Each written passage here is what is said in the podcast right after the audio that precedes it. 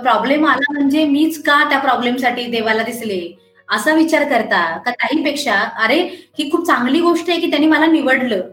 म्हणजे नक्कीच माझ्यात काहीतरी वेगळं आहे. म्हणजे थोडक्यात काय एखाद्या गोष्टीला बघण्याचा जो दृष्टिकोन आहे तो जर तुम्ही विकसित करू शकला तर कदाचित आयुष्य खूप चांगलं आहे हे लवकर कळायला सुरुवात होते. आणि मग मला हवं तसं काय आयुष्य हवंय हे घडवायला आपण स्वतःहूनच तयार होतो.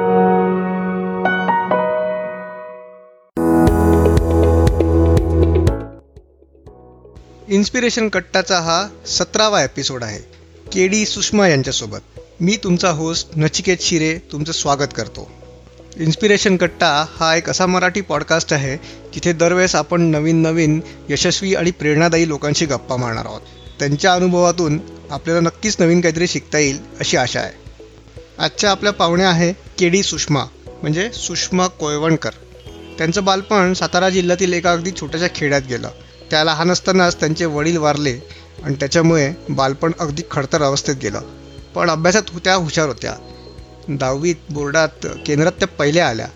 पण आर्थिक परिस्थितीमुळे मेडिकल किंवा इंजिनिअरिंग काहीच करू शकलं नाही. साताऱ्याला जाऊन ग्रॅज्युएशन त्यांनी केलं. पुढे त्यांचं लग्न झालं. लहान मुलगा झाला. त्याच्यातही अनेक अडचणी आल्या. पण प्रत्येक अडचणींना तोंड देऊन सतत काहीतरी नवीन नवीन शिकत शिकत त्या पुढे जात राहिल्या. एका छोट्याशा खेड्यातनं आलेल्या मुलीपासून तर किर्लोस्कर न्युमोटिक या मोठ्या कं कॉर्पोरेट कंपनीमध्ये एका मोठ्या हुद्द्याच्या पदापर्यंत त्यांचा प्रवास हा खूपच प्रेरणादायी होता. त्यानंतर त्या उद्योजिका म्हणून उदयास आल्या. अगदी दहा रुपयाचे मसाले विकण्यापासून आज मसाले आणि इतर गोष्टी एक्सपोर्ट करण्यापर्यंत त्या यशस्वी झालेल्या आहेत. त्याचबरोबर त्या स्वतःप्रमाणेच अजून इतर दहा हजार एक्सपोर्टर तयार करायचे या त्यांच्या मिशनसाठी दिवसरात्र झटत आहेत. आपण काहीही करू शकतो फक्त आपण आपल्या मनात असलेला मेंटल ब्लॉक काढावा असं त्यांचं म्हणणं आहे. चला तर मग गप्पा मारूया के डी सुषमा यांच्यासोबत.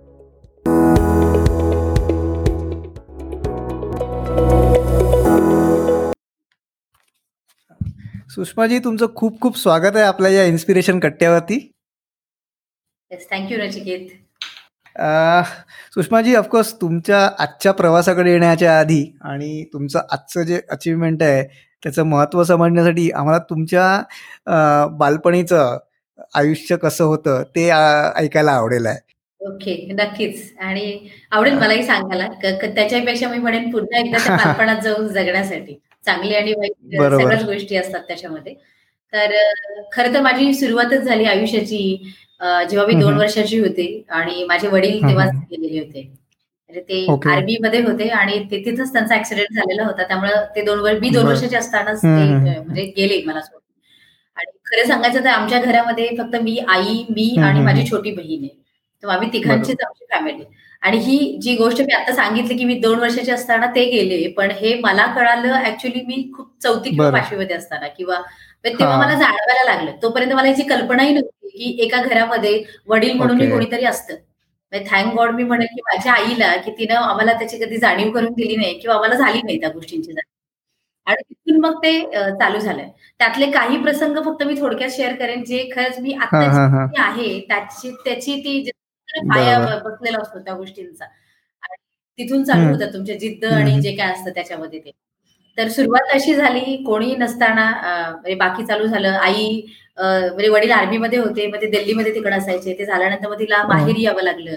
पण माहेरी पण शेवटी माहिती आपल्याला की अशा वेळेला काय होतात गोष्टी आणि कोण किती आपल्याला सपोर्ट देत असतं ते. तो चालू होता. आणि त्या ह्याच्यामध्ये तेवढंच होतं की शाळेमध्ये मी हुशार होते. आणि माझा पहिला नंबर यायचा नेहमीच शाळेमध्ये वगैरे. पण तरी असं होतं ना की कोणी मार्क किती पडले हेही विचारायला कोणी यायचं नाही कधी. किंवा तू पास तरी झाली हेही कोणी विचारायचं नाही. आणि त्यामध्ये आपला मला एक सवय लागून गेली की कोणी विचारेल म्हणून आपण अभ्यास नाही करायचा. फक्त एवढ्यासाठी अभ्यास करत गेली मी की फक्त जे जाणवत गेलं समाजाकडून किंवा बाकीच्यांच्याकडून की अरे काहीतरी केलं किंमत नाही देणार आहे. कारण किंमत जो माणूस आपल्याला किंमत देतो तो माणूसच नाही आपल्याकडे. त्यामुळे शेवटी आपल्याला काहीतरी करावं लागेल. आणि म्हणून मग ती धडपड चालू झाली. चौथी तिसरी चौथी एक प्रसंग असा की माझ्या शेजारच्या घरी माझ्या मैत्रिणींचा वाढदिवस होता आणि तिच्या वडिलांनी तिच्यासाठी फ्रॉक आणलेला होता एक छानसा मोठा असा.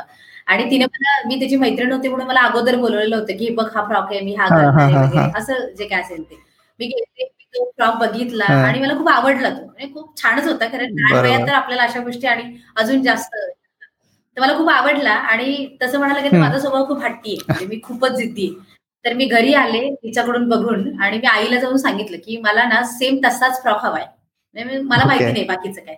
आणि मी एकतर खूप हट्ट त्यामुळे मी इतकं हट्ट केलं तिच्याकडं की म्हणजे मी ऐकायला तयार नाही. तिला खूप समजावलं मला पण मी तरी पण मी नाहीच ऐकलं. म्हणजे शेवटी अगदी मी रस्त्यावर बसून जो काय तो ड्रामा करतो सगळा सगळा झाला असेल आणि शेवटी तिची अशी अवस्था होती ना की आता मी काहीच ऐकत नाहीये. सगळं समजावून झाल्यानंतर मग तिने जे काही ते करायचं ते शेवटचं केलं. म्हणजे मला खूप मारलं तिने त्याच्यामध्ये. पण मला मारलं तिने. तो प्रसंग तिला अजूनही आठवतो की ती मला इतकं मारलं असेल मला तिने तेव्हा.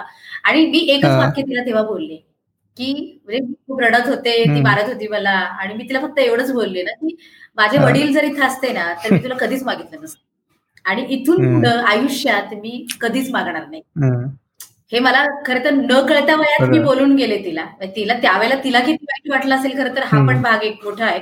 पण मला पण काही कळत नव्हतं त्यावेळेला. पण माहिती नाही पण ते जे जे वाक्य मी बोलले ना ते मी आजपर्यंत फॉलो करत आले. आणि कदाचित माझी जर्नी तिथूनच सुरुवात झाली की मला कधीच कुणाकडे काही मागायचं नाहीये. मग त्यापेक्षा मला कोणीतरी मागू शकेल हक्काने असं मी स्वतःला तयार करेन. आणि मग तिथून तो प्रवास माझा सुरू झाला. मग माझी चौथी झाली. खेडेगावातच माझं सगळं शिक्षण वगैरे झालं. अगदी बारावी पर्यंत सरेगाव याच ठिकाणी होते.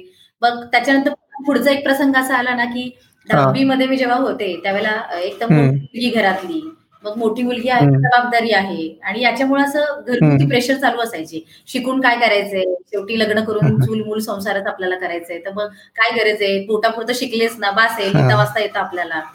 म्हणजे अशा याच्यातून ते चालू होतं. आणि शेवटी त्यांनी काय केलं असेल की सगळ्यांनी म्हणजे माझे जे रिलेटिव्ह वगैरे होते जे कोणी आमच्यासोबत होते तेव्हा तर त्यांनी असं ठरवलं की चला आपण आता लग्नच करायचं आहे ना तर म्हणजे येईल त्या स्थळाला चांगलं आहे तर अजून काय विचार करायचा ना? आणि मग माझा दहावीचा बोर्डाचा पहिला पेपर होता आणि मी असं मोठ्यांचा आशीर्वाद घ्यायला आपण जातो तसं मी माझ्या जे कोणी होते त्यांचे आशीर्वाद घ्यायला गेले. तर तिथे मला त्यांनी खुर्चीवरती बसवलं आणि अक्षरशः मी शाळेच्या गणवेशामध्ये होते दोन वेण्या घातलेले आणि असे मला खुर्चीवरती बसवले आणि मग ते सगळे जे काय होणारे भविष्यातले होणारे कदाचित सासू सासरे नवरे ते मला प्रश्न विचारत होते.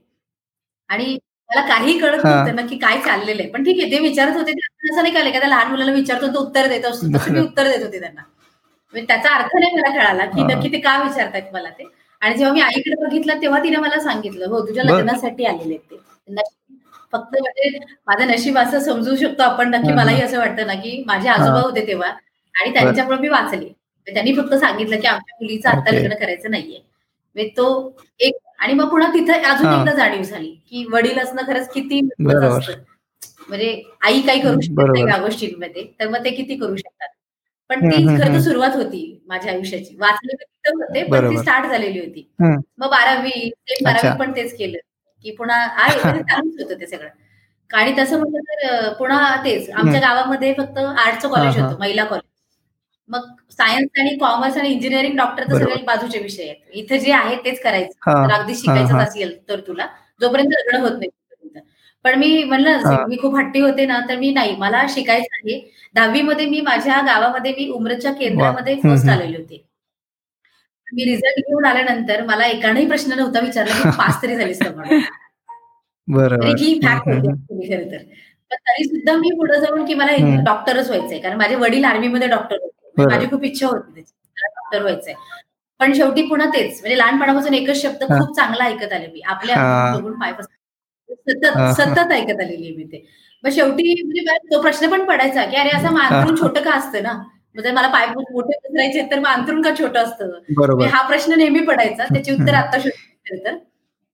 पण तेव्हा मग बारावी मध्ये पण तेच. मग मला इंजिनिअरिंगला डॉक्टरला ऍडमिशन घ्यायचं होतं मग पुन्हा त्यांनी तेच ऐकवलं. आमच्याकडे पैसे नाहीये आम्ही काही करू शकत नाही. आणि माझी तेवढी कुणाची कॅपॅसिटी नव्हती की मी करू शकत होते शेवटी ठीक आहे मी तेही कॅन्सल केलं. मग आपण इंजिनिअरिंग घेऊया का? तर मी त्याला पण ऍडमिशन घेतलं. पण घेतलेलं ऍडमिशन पण मला कॅन्सल करायला लावलं पुन्हा ऐकणं तेच की आपल्या अंतरून बघून पाय पसरा. तेवढी आमची ऐकत नाही. आम्ही तुम्हाला कोणी पैसे पैसे म्हटलं की ते चालू होतं ना की आम्ही कोणी हेल्प करणार नाही. तेच चालू झालं. मग शेवटी ठीक आहे ते नाही ना तर मला ऍटलिस्ट कम्प्युटर किंवा मला बीएससीच करायची. मला मला सायन्स साईडला जायचंय पुढे काही. मग तेव्हा मी पहिल्यांदा माझं गाव सोडलं. म्हणजे उमरजमध्ये मी जे राहत आमचं जे गाव आहे ते सोडून मी साताऱ्याला आले. सातारा तसा जिल्हा आहे थोडासा मोठा शकतो. पण मी माझ्या ऍडमिशन पहिल्यांदा आले. मला काही माहिती नव्हतं सातारा. उमरेच्या बाहेर कधी पडलेले नव्हते खरे. तरी पण मी तिथे आले. कॉलेज ऍडमिशन घेतलं माझे हॉस्टेल जे काही फक्त सातारा का चूज करावा लागला? कारण माझे वडील आर्मीमध्ये असल्यामुळे मला हॉस्टेलचा बेनिफिट मिळत होता. ठीक आहे मग आपल्या सोयीचं होतंय काहीतरी म्हणून मी साताऱ्याला येऊ शकले तिथे. आणि मग तिथे आले माझे बाकीचं जे चालू झालं ऍडमिशन घेतलं हॉस्टेलचं घेतलं आणि माझा साताऱ्याचा बीएससी प्रवास चालू झाला. सो मग साताऱ्याचा माझा प्रवास चालू झाला तिथून. साताऱ्यामध्ये मी बीएससी कंटिन्यू चालू झालं वगैरे. तरी पण घरचे थांबलेले नव्हते लग्नासाठीचे. जे काही प्रयत्न चालू होते ते चालूच होते. फक्त एवढंच होतं माझ्यासाठी एक गोष्ट माझी लहान बहीण तिथं होती म्हणजे कराडला शिकत होती. मला ती जसं आपण म्हणतो ना न्यूज सांगतात तसं ती मला सांगायची की आता काय चाललेलं आहे इथं पाठीमागे वगैरे. ते मला कळत राहायचं त्यांचं काय चालू आहे ते. शेवटी असं झालं ना की ज्यावेळेला मी बीएससी लास्ट इयरला होते तेव्हा त्यांनी म्हणजे फिक्समध्ये करून ठेवलं तिकडं. म्हणजे माझ्यासाठी माझं लग्न करून टाकलं आता. फक्त मी यायचा अवकाश आणि लावायचा अवकाश. इथपर्यंतच बाकी होतं. आणि ह्याची न्यूज तिच्याकडून कळालेली की हे असं असं आहे आता तुला काय करायचंय ते. आता मला ऑप्शन आणि मिलिटरी हॉस्टेल म्हणजे काय? की आता प्रायव्हेट हॉस्टेलमध्ये पण थोडे कन्सेशन वगैरे असतात. की बाबा डेट संपली तरी तुम्ही एक्सटेंड करा वगैरे. मिलिटरीचे नियम कडक राहतात. आणि मला जे काही माझी डेट होती त्याच्यानंतर मी पुढे एक्सटेंड नव्हती करू शकत त्याला. म्हणजे माझा बाय डिफॉल्ट मला घरी परतण्याशिवाय कसलाही पर्याय नव्हता. बरं तीन वर्षामध्ये अजून एक गोष्ट काय झालेली होती? म्हणजे जसं म्हणतो ना आपण प्रॉब्लेम जर येणार असतील ना तर त्याचे ऑप्शन पाठीमागे कुठे तयार होत असतात. फक्त ते तुम्हाला कळत नाही एवढंच फक्त आहे. किंवा आपण बघण्याची तेवढी ती आपण हे करत नसतो. की सगळे रस्ते बंद आहेत एखादा रस्ता ओपन आहे पण ते उघडलेला मार्ग दिसतो का आपल्याला? तो तसा तो एक प्रकार होता. मी मला एकतर सतत काहीतरी शिकण्याची जास्त आवड आहे. म्हणजे मी अजूनही शिकत म्हणजे शांत बसणं हे मला माहितीच नाही कसं बसतात शांत ते शांत मी बसले की काहीतरी असं ते घडायला सुरुवात होते. त्यापेक्षा आपण कामात राहणं हे चांगलं. हे माझ्यासाठी पहिल्यापासूनच हे. मग बीएससी मध्ये असताना सुद्धा मी काय काय केलं असेल की दहा ते सहा कॉलेज असायचं. तर मग सकाळी उठून मी दहा वाजेपर्यंत करू काय? हा असा प्रश्न पडतात मला शांत झाली की आणि मी मी क्लासेस तर तिथं मला लकीली शाहू स्टेडियम म्हणून आहे तिथं मला कराटे क्लासची माहिती मिळाली. मग मी कराटे क्लास कराटे क्लास लावला. बीएससी फर्स्ट इयरमध्ये असताना मी कराटेला जॉईन केलं. आणि बीएससी थर्ड इयर असताना मी कराटे ब्लॅक बेल्ट झाले सुद्धा. म्हणजे मी आता कराटे तर ते मग त्याच्यासोबत मी अक्षरशः टायपिंगचा क्लास लावला. त्याच्यानंतर मी फॅशन डिझायनिंगचा लावला. मी एम एस क्लास केला. जेवढं शिकता येईल मी शिकत गेले. पण त्या ह्याच्यामध्ये होतं कराटेचे जे आमचे सर होते तसे ते यंग होते खरं त्यांनी मला विचारलेलं होतं एकदा की लग्नाबद्दल. पण माझ्या मी खूप अम्बिशियस मुलगी आहे. अगदी लहानपणापासून मी खूप जिद्द आणि हे मला करायचंय मला करिअर करायचंय. लग्न नाही झालं तरी चालेल. म्हणजे अशाची मी तेव्हा पण त्यांनी विचारल्यानंतर मी त्यांना समजावलेलं की एकतर मी माझं असं काही मनात नाहीये की मला असं काही करायचंय वगैरे.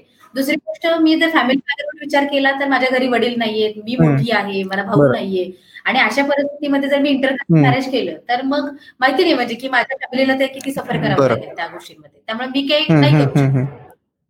असं मी त्यांना म्हणजे मी त्यांना प्रत्येक वेळेला मी सांगत आलेले होते. पण जेव्हा मला फायनली बहिणीकडून कळालं की आता तुझं काही विषय संपलेला आहे आणि तू येणार आणि तुझं लग्न मग तेव्हा मी असा विचार केला रे मी ज्यांच्यासाठी एवढा विचार करत आले म्हणजे माझ्या घरच्यांचं काय होईल? असं केलं तसं केलं वगैरे तर. पण त्यांना माझ्याबद्दल काही कळतच नाहीये. आणि त्याच्याही पुढे जाऊन जर मला माझ्या आईला उद्या जर आधार द्यायचा असेल तर असं लग्न करून मी कितपत देऊ शकते? जर मी जिथं माझ्याच पायावर नसेल तर. म्हणजे असे बरेच प्रश्न तिथं आले. आणि मग शेवटी मी ठरवलं ठीक आहे. म्हणजे आता मला काहीतरी वेगळा मार्ग घ्यावा लागेल जो कदाचित मला पुढे जाऊ करू शकेल. आणि मी मग लग्न करायचा निर्णय घेतला. म्हणजे असं म्हणतो ना आपण ज्यावेळेला मी वाक्य बऱ्याच व्हिडिओमध्ये ज्यावेळेला मी बोललेले ना की बरेचसे कमेंट विचारतात की लग्न केलं म्हणजे काय? असं थोडंच असतं. लव्ह मॅरेज करावं लागलं. म्हणजे याचा अर्थ कदाचित वेगळा लागतो तो करावा लागलं खरं तर ते आहे. म्हणजे लव कदाचित मी नंतर केलं असेल पण मला लग्न करावं लागलं ही फक्त त्यावेळेची गरज होती. आणि मी ते लग्न केलं. आणि ते त्यावेळेची परिस्थिती होती खरं तर की मी त्याला फक्त ते ऑप्शन म्हणून एक घेतलेलं होतं आणि मी पुढे गेले. मग त्यावेळेला माझ्या कंडिशन कशा काही नव्हत्या की बाबा ठीक आहे मुलगा चांगला आहे घरचे चांगले आहेत. मला जे हवं ते फ्रीडम मिळू शकतं. माझ्यासाठी तेवढी गोष्ट महत्वाची आणि मग ते माझा तो प्रवास पुढे चालू झाला. हा मग पुढे लग्न तुम्ही केलं पण काहीच दिवसात मग तुम्हाला परत अगेन घर सोडून तुमचा तीन महिन्याचा मुलगा होता त्याला घेऊन दुकानात राहावं लागलं काहीच नसताना वगैरे. तो त्या तो फेस कसा होता? आणि त्यावेळेस तुमच्याकडे काहीच नव्हतं आणि अगदी छोट्या बायाला घेऊन दुकानात राहायचं आणि हे काही भांड पण सुद्धा नव्हतं तुमच्याकडे. तो काय कसा तुम्ही हे केलं? आणि त्या काळामध्ये तुमच्या मनात नेमकं काय चालू होतं? तर जसं आपण ही बॅकग्राऊंड बघितली आणि त्याला पुढे लिंक झालं म्हणजे मी पहिल्याच वर्षात मला मूल वगैरे झालं आणि नंतर घरगुती काही याच्यामुळे मला बाहेर पडावं लागलं. जेव्हा मी बाहेर पडले म्हणजे कदाचित हा एक माझा मी म्हणेन खरंच मी तो कमावलेला पॉइंट आहे की मला कोणतीही सिच्युएशन समोर आली तरी मी त्याला घाबरत नाही. किंवा म्हणजे त्याला म्हणतो ना आपण स्ट्रगल करण्याची ती माझी मानसिक तयारी पहिल्यापासूनची असते. हार्डवर्क मला कितीही करावं लागलं तरी मी त्याला हे करणार मला त्याला एक्सक्यूज नाही देतात किंवा मी देतच नाही कधी त्या गोष्टींना. पण एवढं मात्र नक्कीच होतं की ज्यावेळेला मला घराच्या बाहेर मी पडले आणि तेव्हा ते म्हणजे शून्य पुन्हा तयार झाला आता. जे मी ज्याला सोडून काहीतरी जोडायला आलेले तिथं मी पुन्हा शून्यावरती आले. घर नाहीये माझ्याकडे माझ्याकडे साधं भांड पण नाहीये छोटा मुलगा आहे आणि आता मला पुढे जाऊन पुन्हा नवीन काहीतरी तयार करायचंय. अशा कंडिशनमध्ये विचार खूप होते की मग मी नक्की कशासाठी एवढं सगळं केलं? जे मला करायचं होतं ते. असे प्रश्न पण पुढे खूप आले. पण तिथं पुन्हा तेच होतं. जे समोर आलेलं आहे त्याला फेस करायचं कारण कदाचित ते म्हणतो ना आपण मी नेहमी म्हणते समस्या तुम्हाला घडवण्यासाठी येतात. तुम्हाला बिघडवण्यासाठी कधीच येत नाहीत. आणि माझ्या प्रत्येक आयुष्यामध्ये जे काही प्रॉब्लेम आलेले आहेत किंवा समस्या आलेल्या आहेत त्या प्रत्येकाने मला घडवलेलं आहे प्रत्येक पायरीवरती घडवलेलं आहे तिथे जे मी घडले ते कदाचित आज अशा ह्याच्यात आहे की मी मला कोणत्याही परिस्थितीत टाकलं तरी मी उभी राहू शकते. कदाचित त्या परिस्थितीने मला इथपर्यंत घडवलं असेल. आणि तिथून मग पहिला स्ट्रगल हा होता की जगण्याचा. जगण्यासाठी काय करता येऊ शकेल ते पहिल्यांदा करा. आणि मग बाकी तुमची स्वप्न काय असतील ते करा. आणि मग ते छोटी रूम भाड्यानं घेणं मग त्याच्यामध्ये काम करणं मग त्याला आमचं दुकान असायचं. ते दुकान मी सांभाळायचे मिस्टर थोडासा जॉब करायचे छोटासा आणि मग ते दुकानावरती पण काही भागत नाहीये. मग मी ट्युशन्स घ्यायला सुरुवात केली. त्यातनं पण माझं सकाळी ट्युशन्स मग दुकान मग मुलाला बघायचं मग पुन्हा ट्युशन्स मग दुकान आणि घर हे असं ते चक्र चालूच होतं.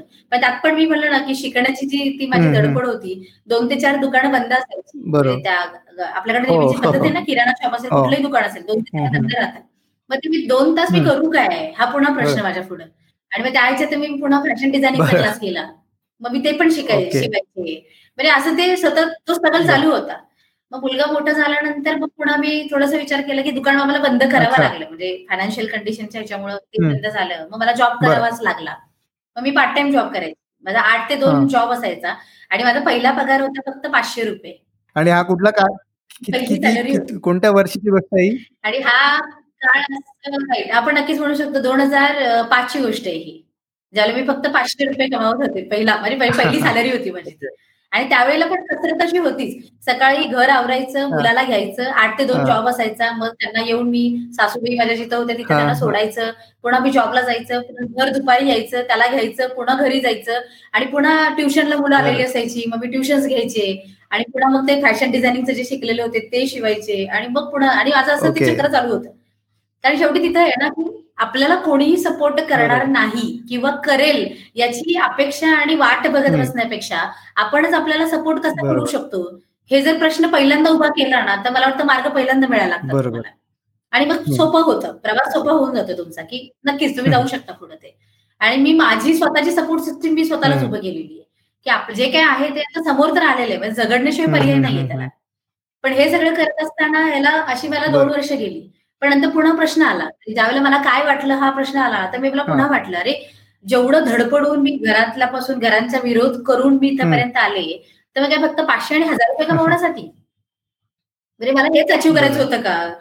की मला फक्त जॉब करायचं आणि पाचशे रुपये कमवायचे? तर नाहीये. मला पहिल्यापासूनच असं स्वप्न आहे माझं की मला काहीतरी वेगळं करायचंय. तर काहीतरी वेगळे डेफिनेशन पण माझी क्लिअर झालेली आहे. आणि फक्त ती तेव्हा नव्हती पण आता झालेली आहे क्लिअर की मला काहीतरी वेगळं म्हणते नक्की काय करायचंय आणि मग त्याच्यासाठी मला काहीतरी केलं पाहिजे. मग कदाचित माझी मी बीएससी मॅथमॅटिक्स होते तेव्हा. तर त्या शिक्षणापासून पुढे मी नाही जाऊ शकत मोठं. मग मला काहीतरी वेगळं शिकावं लागेल. कदाचित शिकणं हे माझ्यासाठी प्लस पॉईंट होऊ शकतं. मग मी शोधलं की सातारामध्ये मी काय करू शकते? तर सातारामध्ये तेव्हा फक्त एमबीए होता. म्हणजे एमबीएचा कोर्स होता. मग ठीक आहे मग आपण ते करूया. तर त्यावेळी मला बऱ्याच जणांनी हे केलेलं आहे मागं ओढलेलं आहे की काय करायचं एमबीए करून? असं काय मोठं होणार आहे? कारण तेव्हा एमबीएची एवढं असं क्रेज नव्हती. मग असं एवढं काय आहे? म्हणजे काय होणार आहे? त्याच्यापेक्षा तुला एक मूल आहे दोन वर्षाचं तीन वर्षाचं त्याला सांभाळून जमणार आहे का? आणि मग पुन्हा मी नेहमी आजपर्यंत एक जी गोष्ट अजून सत्य जे आयुष्यानं दिलेलं आहे ते म्हणजे काय? मागं तेव्हाच ओढलं जातं. एक पहिला पॉईंट असतो जेव्हा तुम्हाला कोणाला तरी आर्थिक मदत करायची असते. म्हणजे सरळ साधं सोल्युशन काय? की तू हे करू नकोस. म्हणजे प्रश्न येतच नाही की तुम्ही कोणाला मागा. आणि त्याच्यामुळे तुम्हाला नाही म्हणतात आणि सेम माझ्या बाबतीत तिथे एमबीएची फी माझी पस्तीस हजार रुपये होती. ती मला कोणाला द्यायची नव्हती. आणि त्यामुळे मला सगळ्यांनी सांगितलं की तू कसं करू शकत ते कसं चांगलं आहे नाही तर. हा. आणि मग मी ठरवलं की नाही तरी पण मला करायचंच आहे. म्हणजे एकदा मी ठरवलं तर मी ठरवते. आणि मी ठरवलं. पण मग पैशांची ऍडजस्टमेंट काय करणार? मग मी तेव्हा माझे मी जिथं जॉब करायचे पार्ट टाइम त्यांच्याशी बोलून एका पतसंस्थेचं कर्ज काढलं. तर ते त्यांच्याशी वगैरे. आणि मग ते मी पैसे जमा केले. पण प्रश्न पुन्हा आला ना की कर्ज तर काढलं पण इंटरेस्ट तरी द्यावा लागेल. भले हप्ते मी नंतर करेन मग व्याज कुठून द्यायचं? मग मला तो जॉब कंटिन्यू ठेवावा लागला. माझं शेड्यूल असं होतं ना की मी सहा ते नऊ जॉब करायचे दहा ते सहा कॉलेज करायचे. मी पुन्हा मी तोपर्यंत मी सॉफ्टवेअर शिकून घेतलेलं होतं. म्हणजे C C plus plus languages केलेले होते. मग मी त्याचे क्लासेस घ्यायचे. आणि मग नऊ नऊ नंतर मग सगळं माझं थांबायचं तिथं. आणि मग मी मुलगा घर वगैरे बाकीचं बघायचं. अभ्यास नावाचा प्रकार खूप बाजूलाच होता खरं तर. आणि तरी सुद्धा सरप्राईझिंगली फर्स्ट सेमिस्टरला मी फर्स्ट आले कॉलेजमध्ये. मी सगळ्या ह्याच्यातून. मग सेकंड इयरला पण मी फर्स्ट आले. पण पुन्हा अशी गोष्ट होती ना की सेकंड इयरला फर्स्ट आलेल्या मुलीला सेकंड म्हणजे फर्स्ट इयरला फर्स्ट आलेल्या मुलीला सेकंड इयरला ऍडमिशन ऍडमिशन होते तर माझा पुन्हा फुल स्टॉप लागू शकला असता. आणि मग पुन्हा तिथून पुढचं धडपड की आता लोन तर घेऊ शकत नाहीये मग काय करता येईल? मग माझ्याकडे काय मंगळसूत्र होतं लग्नात घातलेलं? मग हरकत आहे. आता पर्याय तोच आहे. जर दुसरे कोणीच नाहीये तर. त्याच्यासाठी तर अजून विरोध होता की ते माझं नाहीच आहे आणि मी मोडतीये त्याला किंवा मी घाण ठेवते त्याला. पण मी त्यांना मी त्यावेळेला पण तेच ऐकवलेलं होतं की जर सपोज मी शिकले तर कदाचित मी अशी दहा मंगळसूत्र करू शकते. पण ते नुसतंच गळ्यात घालून त्याचा काहीच तसा उपयोग होणार नाहीये. मग मी त्याला त्यावेळेला घाण त्याच्यावरून पैसे उचलले आणि मग माझं सेकंड इयर चालू झालं. मग पुन्हा तोही प्रवास तसाच पुन्हा रोटेशन तेच फिरत होतं सगळं. ते तसंही चालू झालं. सेकंड इयरमध्ये पण मी फर्स्ट आले. थ्रू आउट द जर्नी चालू होतं. अकॅडमिक सक्सेस होतच गेला पण मग त्याच्यानंतर एमबीए केल्यानंतर तुम्ही नोकरी करायला लागलात. ती कुठे ती कुठे करायला होता नोकरी? नाही आता एमबीए झालं माझं आणि एमबीए झाल्यानंतर पुन्हा प्रश्न आला की अरे मग आता पुढे जॉब तर केला पाहिजे कारण त्याच्याशिवाय पर्याय नाही. का फायनान्शियल आणि सगळं हे करण्यासाठी. मी तेव्हा पुण्यामध्ये एक महिना आले. म्हणजे सातारामध्ये मी फर्स्ट टाइम पुण्यामध्ये येत होते तेव्हा.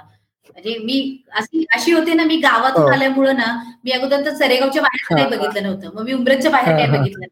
मग सातारा म्हणजे माझं जग तेवढंच होतं. मी मी पुण्यामध्ये पहिल्यांदा आले. आणि पुण्यामध्ये आले म्हणजे मी दोन हजार आठची गोष्ट सांगते. आज आपण दोन हजार वीस ला आहोत. म्हणजे मी त्यावेळेला सुद्धा बारा वर्षामध्येच फक्त मी पुढे म्हणजे काय असं हे मला माहिती नव्हतं खरं. म्हणजे त्याला मी पहिल्यांदा पुण्यामध्ये आले. आणि मग मी एक महिन्याभर इथं जॉब सर्च केला. की माझ्या एमबीएच्या बेसमध्ये जॉब मिळेल वगैरे. पण सगळ्यात मी त्यावेळेचं माझं मोठं लॅकिंग होतं. अकॅडमिक खूप स्ट्रॉंग होतं पण मी कम्युनिकेशनमध्ये मी जेवढी आता बोलतीये ना त्याच्या मी दहा टक्के तरी बोलत होते का नाही हा मलाही डाऊट म्हणजे इतकी मी कम्युनिकेशनमध्ये होते. कारण एक तर गावातून आल्यानंतर हॉबी असतो ना आपल्याला. बाहेरच्या पुढं. तो माझ्याकडे खूप होता. म्हणजे प्रचंड होता. मला असं नेहमी वाटायचं की मी काहीच नाहीये आणि त्यामुळे मला काहीच जमू शकत नाही वगैरे. पण त्याच्यानंतर मी जॉब शोधला. मला एक डीवाय पाटीलचा जॉब लागलेला होता बेस्ड ऑन अकॅडमिक लेक्चरशिप पण तिथं मला खूप चांगलं पगार वगैरे खूप चांगलं होतं. पण माझं स्वतःच असं हे होतं की मला लेक्चरर व्हायचंच नाहीये. हे माहिती नाही का? पहिल्यापासून म्हणायचे मला लेक्चर नाही व्हायचं शाळा कॉलेजमध्ये वगैरे असं. आणि मग त्याच्यासोबतच मी साताऱ्यामध्ये एका कंपनीमध्ये पण ट्राय केलेला होता. मग मला तिथेही जॉब लागला. मग इकडे पगार चांगला होता. पुण्यासारखी सिटी होती. तरी सुद्धा मी ते सोडून पुन्हा साताऱ्यामध्ये गेले. आणि तिथं मी मॅन्युफॅक्चरिंग कंपनीमध्ये जॉब चालू केला. मग एमआयडीसी मध्ये मी होते मग तिथून माझ्या करिअरची खरी सुरुवात झाली. आणि मग एमबीए नंतरचा पहिला माझा पगार होता तो सहा हजार रुपये. दोन हजार आठ मधला. ओके त्याच्यानंतर मग तुम्ही कुठे जॉब केलात? मग आता एमबीए झालं पहिला जॉब चालू केला. दीड वर्ष झालं. आणि मग पुन्हा माझा तो मूळ स्वभाव जागा झाला की अरे नाही काहीतरी शिकलं पाहिजे. सतत चॅलेंजेस असतात मला म्हणजे शांत बसवत नाही. तिथं मी बरेचशी इम्प्रुव्हमेंट म्हणजे मी त्या पूर्ण कंपनीमध्ये मी एकटी लेडीज होते तरी मला सहा महिन्यामध्ये पहिले मिळालं. म्हणजे शिकण्याचं जे काही हे होतं ना ते मला माझ्या कामामध्ये पण खूप उपयोगी पडायचं. पण नंतर अशा एका स्टेजला आले ना की आता याच्या पुढं काही नाहीये. म्हणजे झालं माझं मी शिकून होतं ते झालं. आता पुढं काय?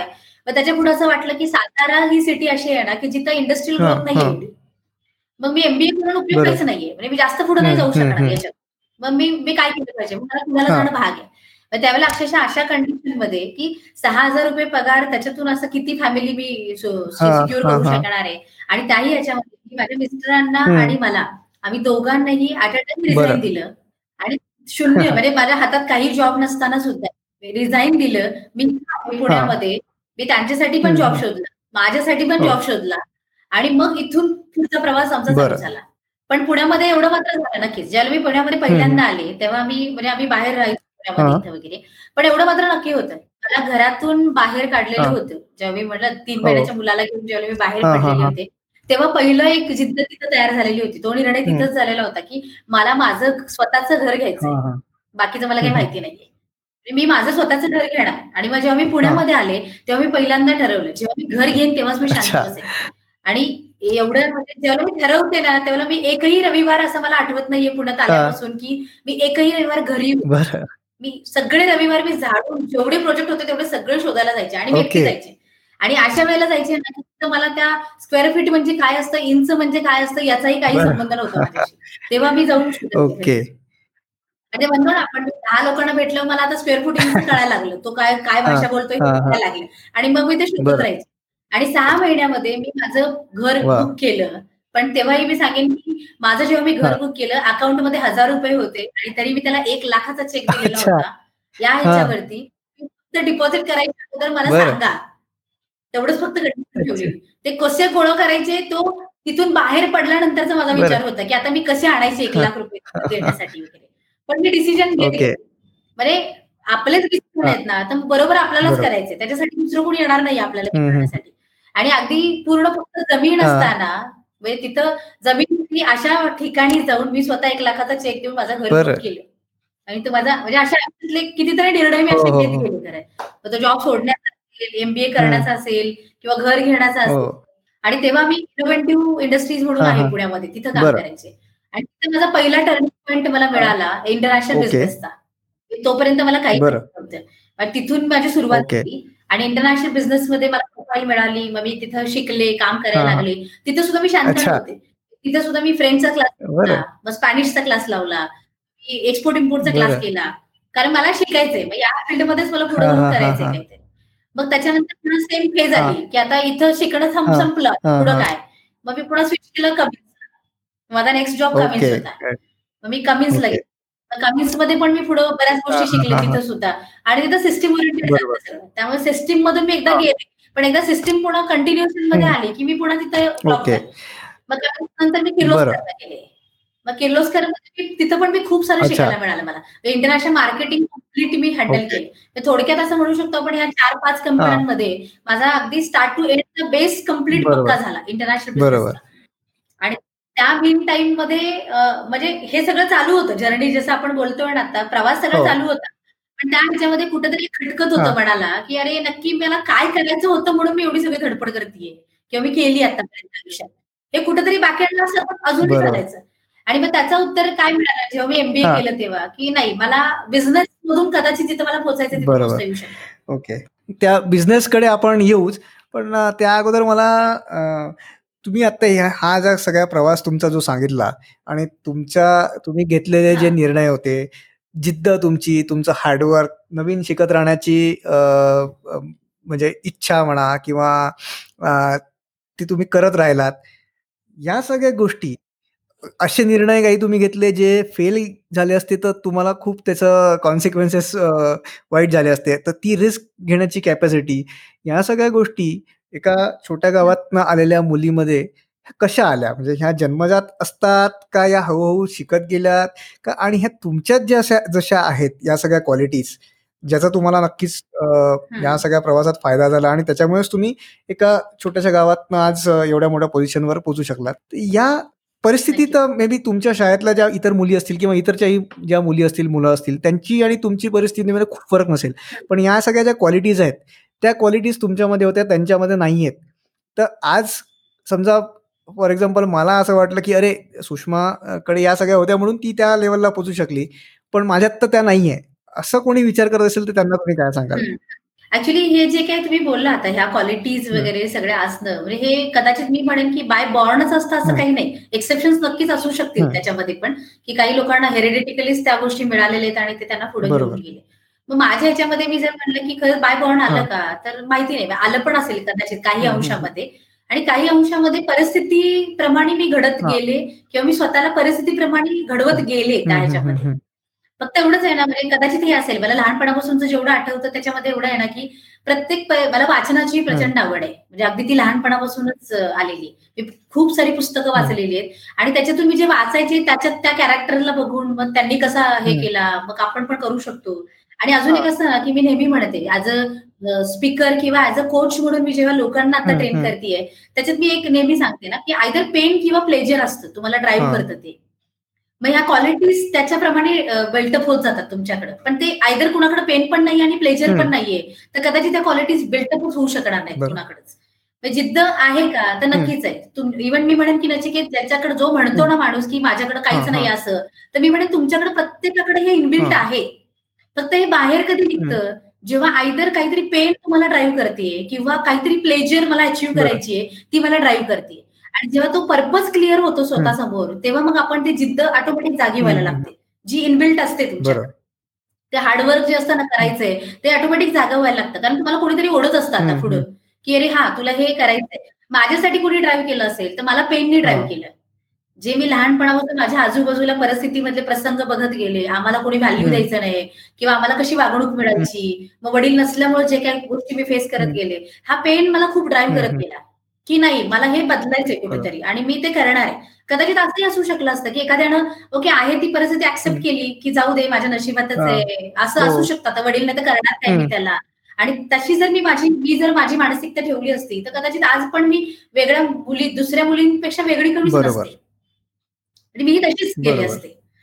मग थोडक्यात काय कळालं याच्यावरून की तुम्हाला ऍटलिस्ट काहीतरी पर्पज असायला पाहिजे. सपोज एखाद्यानं परिस्थितीने तुमच्यावरती संकट आणलं मग त्या संकटाला तुम्ही कसं घेता? पॉझिटिव्हली घेता की निगेटिव्हली घेता? प्रॉब्लेम आला म्हणजे मीच का त्या प्रॉब्लेमसाठी देवाला दिसले? असा विचार करता. का काहीपेक्षा अरे ही खूप चांगली गोष्ट आहे की त्यांनी मला निवडलं. म्हणजे नक्कीच माझ्यात काहीतरी वेगळं आहे. म्हणजे थोडक्यात काय? एखाद्या गोष्टीला बघण्याचा जो दृष्टिकोन आहे तो जर तुम्ही विकसित करू शकला तर कदाचित आयुष्य खूप चांगलं आहे हे लवकर कळायला सुरुवात होते. आणि मग मला हवं तसं काय आयुष्य हवंय हे घडवायला आपण स्वतःहूनच तयार होतो. पण एवढं नक्कीच आहे. या ह्याच्यामध्ये मी म्हणेन की निर्णय घेणं हे आज सगळ्यात मोठी चॅलेंजिंग स्किल आहे. लोकांच्याकडे जे नाही किंवा आहे किंवा अजून पण त्याच्यापर्यंत पोहोचवता येत नाही मग निर्णय घेण्याच्या प्रक्रियेमध्ये तसे बरेचसे फॅक्टर्स येतात. पण अगदी जर मी आपण खूप आता इन्स्पिरेशननीच बोलतोय तर मी सांगेन की माझी बिलिव्ह सिस्टीम खूप स्ट्रॉंग आहे. आणि त्याला मी मी जाणून बुजून स्ट्रॉंग करत गेलेली आहे.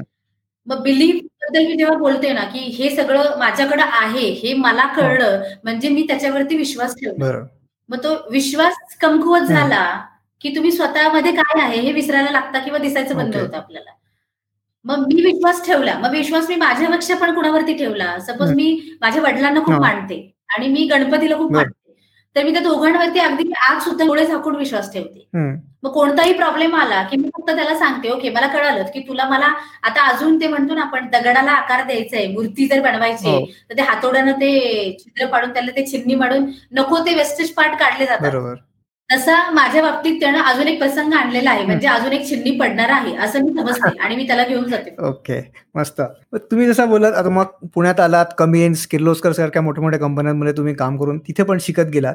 आणि मग तेवढं सगळं चांगलं असताना तुम्हाला काहीतरी ऑफकोर्स तुम्ही म्हणणार जसं तर की कळत म्हणजे जे काय हवंय ते मिळत नव्हतं आणि मग बिझनेसकडे व्हायलात आणि तुम्ही जसं सांगितलं पण होतं की अगदी टेबलवर दहा रुपयाचा मसाला विकण्यापासून काम तुम्ही परत सुरू केलं म्हणजे दहा लाखाच्या पॅकेज पॅकेजची नोकरी सोडून दहा रुपयाचा मसाला विकणं हा प्रवास कसा होता? बरोबर. खरे नचिकेत अगदी तसं मी म्हणलं ना की तो किडा कुठेतरी तो होता डोक्यामध्ये की नाही आपल्याला काहीतरी करायचंय करायचंय पण ते काय करायचंय हे क्लिअर नव्हतं. बिझनेस करायचं हे जेव्हा क्लिअर झालं पण तेव्हा पण नाही ना नुसतं क्लिअर होऊन उपयोगाचं नव्हतं कारण माझा दोन हजार सहा आठ एमबीए नंतरचं असं होतं ना की मी घरात मोठी होते आणि माझी बहीण होती मग तिचं शिक्षण मग तिचं लग्न तिची जबाबदारी. आणि प्लस मग माझा मुलगा तोपर्यंत मोठा झालेला होता. तो म्हणजे अगदी पाचवी पर्यंत गेला आणि या सगळ्यांच्या जबाबदारीमुळे मी घर घेतलं त्याचे हप्ते असतील मग मी गाडी घेतली त्याचे हप्ते. हे असं आपण म्हणतो ना की सगळ्या लायबिलिटीज क्रिएट करत चाललेलो असतो आपण स्वतः खरं तर. आणि त्या पण माझ्या माझ्या जबाबदाऱ्या पण होत्या. मी काही क्रिएट केलेल्या लायबिलिटीज होत्या. आणि याच्यामध्ये ना मला डोक्यात फक्त सतत असायचं की मला बिझनेस करायचा आहे पण कधी त्याचं उत्तर मात्र पुढं येतच नव्हतं. कारण का एक्सक्युजेस म्हणू शकतो आपण त्याला किंवा आपणच आपल्याला घातलेली ते कुंपण असतात ना की त्याच्या बाहेर आपण नाही जाऊ शकत असं काही म्हणू शकतो हो. आपण त्याला. पण मी दहा वर्ष त्याच्यामध्ये राहिले की मला फक्त बिझनेस करायचं एवढंच म्हणत मी जॉब करत फक्त एवढंच. म्हणजे मला करायचंय फक्त एवढंच आहे करायचंय. आणि दररोज आलं ना ऑफिस मधून की मी घरी येऊन सांगायचे मला नाही जॉब करायचंय. असं दररोज चालू असायचं माझं. पण पुन्हा दुसऱ्या दिवशी उठून पुन्हा जॉबवरती जायचं. की आता ऑप्शनच नाहीये ना. इन्कम थांबला की पुढे घर कसं चालणार? पण त्याला क्लिअर पण काही नव्हतं की मी काय करणार आहे. आणि अक्षरशः मी असं सांगेन ना की दोन हजार पंधरा म्हणजे दोन हजार चौदा एंडिंगपासून ही जर्नी माझी चालू झाली की ज्यावेळेला मी ठरवलं की मी माझा जॉब आता सोडणार आहे. म्हणजे अगदी इतकी फ्रस्ट्रेट झाली मी त्या गोष्टींसाठी ना की नाही आता वाटेल ते झालं तरी चालेल. पण मी आता जॉब नाहीच करणार आणि मी ठरवलं की मी दोन हजार पंधरा मध्ये मी माझा जॉब सोडणार आहे. म्हणजे अगदी मी म्हणेन हे खूप पर्सनली मी तुम्हाला सांगेन पण तो माझ्या लाईफमध्ये टर्निंग पॉईंट होता खरं तर. दोन हजार पंधरा मध्ये मी ठरवलं की मला जॉब नाही करायचा आता. पण त्याच्यासाठी मुहूर्त पण असेल? की त्याला मुहूर्तच मिळत नव्हता ना डेटच मिळत नव्हती की मी कधी रिझाईन द्यायचं आणि काही झालं की पुन्हा आपण ढकलगाडी करत पुढे जायचं. मग मी ठरवलं चला. पण आपला बर्थडे पेक्षा दुसरा मुहूर्त काय असू शकतो ना? तो सगळ्यात चांगला मुहूर्त जन्माला चालू आपण म्हटल्यानंतर. आणि मी ठरवलं माझा चौदा नोव्हेंबर बालदिन हा माझा बर्थडे आता बऱ्याच वेळेला असं वाटतं मला कोणी विश करावं म्हणून मी नाही सांगितलेलं पण नक्कीच म्हणेन की माझ्यासाठी मी मुहूर्त काढला की मी चौदा नोव्हेंबरला मी रिझाईन केला. चला आता चौदा नोव्हेंबर जवळ यायची डेट आली अगदी आठवडा शिल्लक होता आणि त्याच्या अगोदर आयुष्यात अजून काहीतरी घडत होतं. आणि नेहमी असं मी बघितलेलं माझ्या आयुष्यात की काहीतरी जेव्हा मी करणार असते ना तेव्हा काहीतरी मागं घडत असतं. म्हणजे तो म्हणतो ना आपण की परीक्षेचा एक पेपर पुन्हा नव्यानं त्यानं काहीतरी सेट केलेला असतो आणि तो मला नवीन जाऊन जायचा असं ते प्रत्येक पेपर त्याचे झालेली आतापर्यंत. तर तो पेपर बनवायचा तसं चालू होता. त्याचे क्वेश्चन पेपर सेट झालेला होता. मला फक्त कळाला आठवड्याच्या आणि तो क्वेश्चन पेपर काय होता माझ्यासाठी? एकतर मला एक मुलगा ऑलरेडी आहे पण मला दोन मुलं असावी. माझी स्वतःची इच्छा खूप होती. म्हणजे अगदी पहिल्यापासून. आता माझ्या स्वतःच्या म्हणजे फिजिकल प्रॉब्लेममुळे जे मेन्स्ट्रुअलचे पीसीओडीचे जे प्रॉब्लेम्स असतात त्याच्यामुळे मला थोडासा प्रॉब्लेम होता. आणि ते दुसरं मला हवं होतं पण ते होत नव्हतं त्याच्यामुळे. बरं त्याच्यासाठी मी वाटेल ते प्रयत्न केले असतील म्हणजे ॲलोपॅथी आयुर्वेदिक होमिओपॅथी जे जे कोणी काही सांगेल ते सगळं केलं असेल. पण तरी माझं म्हणजे ते नाही झालं सक्सेसफुल बरं. अशा दहा वर्ष झाले. पण मी दहा वर्ष प्रयत्न सोडले नव्हते अच्छा. म्हणजे मला हवं आहे ना तर मला हवंय मला माहिती नाही. मी त्याच्यासाठी शेवटपर्यंत प्रयत्न करेन. पण मी जोपर्यंत मिळत नाही असं होत नाही ना आता समोर की आता नाही मिळणार. तोपर्यंत मी सोडणार नाही माझे प्रयत्न. आणि दहा वर्षापर्यंत मी प्रयत्न केले. पण शेवटी फायनली असा विचार केला की आता जाऊ दे आता ह्याच्या पुढे काही अर्थ नाही म्हणजे पुढे हे करण्याला. थांबलो आता मी थांबले. पण एवढं आहे की म्हणजे फिजिकल प्रॉब्लेम तरी सॉल्व्ह झाला पाहिजे. नाही तर पुढे जाऊन पुन्हा काहीतरी फिजिकल नको तयार म्हणून फक्त माझी आयुर्वेदिक ट्रीटमेंट चालू होती पंचकर्माची. बट तरी सुद्धा मला पिरियड नाही म्हणजे अगदी हे खूप मी सांगते की लाईफ कसं तुम्हाला ठरवून जातं. तरी सुद्धा मला आले नाही. मग डॉक्टरांनी चेकअप केलं ते म्हणाले की असं नाही व्हायला पाहिजे पण ठीक आहे तुमच्या केस वेगळं आहे. आपण हार्मोनचे टॅबलेट्स मग हार्मोनच्या टॅबलेट्स तरी येतील म्हणून मला त्या टॅबलेट्स पण दिल्या. मी दहा गोळ्यांचा पूर्ण दहा दिवसाचा कोर्स कंप्लीट केला. आणि तरी सुद्धा काहीच नाही झालं. आणि मग त्यांनी सांगितलं की याचाच अर्थ काहीतरी डिफरंट असण्याचे चान्सेस आहेत. पण आपण थोडस वेट कारण ते डिटेक्ट नाही झालं तर मग डिसिजन चुकू शकतो मग त्यामुळे त्यांनी मला डेट काही दिली असेल तर वीस नोव्हेंबर. हे कधी झालं? अगदी दहा नोव्हेंबरला मला त्यांनी सांगितलं की आपण अजून दहा दिवस वाट बघूया आणि तू वीस नोव्हेंबरला करून घे. बरं आता आणि मग आता झालं ना तिथून मी आले बाहेर पण आता पुन्हा कन्फ्युजनमध्ये गेले. मी तर मुहूर्त पण तेच ना नारळ फोडायचंच फक्त बाकी होतं त्यावेळेला. आणि आता हे म्हणतात की मला वीस नोव्हेंबर पर्यंत थांब पण त्याच्यानंतर म्हणजे पुन्हा सगळी उलटा पलट की वीस नोव्हेंबरला जर पॉझिटिव्ह आलं तर निर्णय बदलणार. निगेटिव्ह आलं तर पुन्हा मी त्या चक्रात जाणार की पुन्हा चौदा नोव्हेंबरची वाट बघावी मग आता काय करायचं? म्हणजे अशा खूप डिलेमामध्ये होते खरं तर मी. आणि शेवटी पुन्हा म्हणतो ना आता तो पेपर होता माझ्यासाठी की आता मला परीक्षा द्यायची आणि मी पुन्हा मी माझ्या डिसिजन मेकिंगला पुन्हा आणलं की नाही चौदा नोव्हेंबरलाच मी टेस्ट करणार. त्याचा जो काही रिझल्ट येईल मी त्याच्याप्रमाणे माझे निर्णय घेणार. मग त्याच्या पुढे काय जे व्हायचं ते होऊ शकतं. मी सांगेन मी चौदा नोव्हेंबरला टेस्ट केली. ते पॉझिटिव्ह आले. मी हॉस्पिटलमध्ये गेले. माझे फॅमिली डॉक्टर जे होते त्यांच्याकडे गेले. त्यांना मी सांगितलं असं असं आहे. त्यांना थोडासा डाऊट आला. मला सोनोग्राफीला पाठवलं. रिअली लाईफ मधले असे काही इतके असे प्रसंग असतात ना मी गेले तिथं. बरं मी एकटीच होते. म्हणजे मी एकटीच दवाखान्यात गेलेले. ते ऐकल्यानंतर मी एकटीच काय विचार करावा काय सुचत हा, नव्हतं हा. त्याच्यात होते. आणि पुढे सोनोग्राफीला पण मी एकटीच गेले.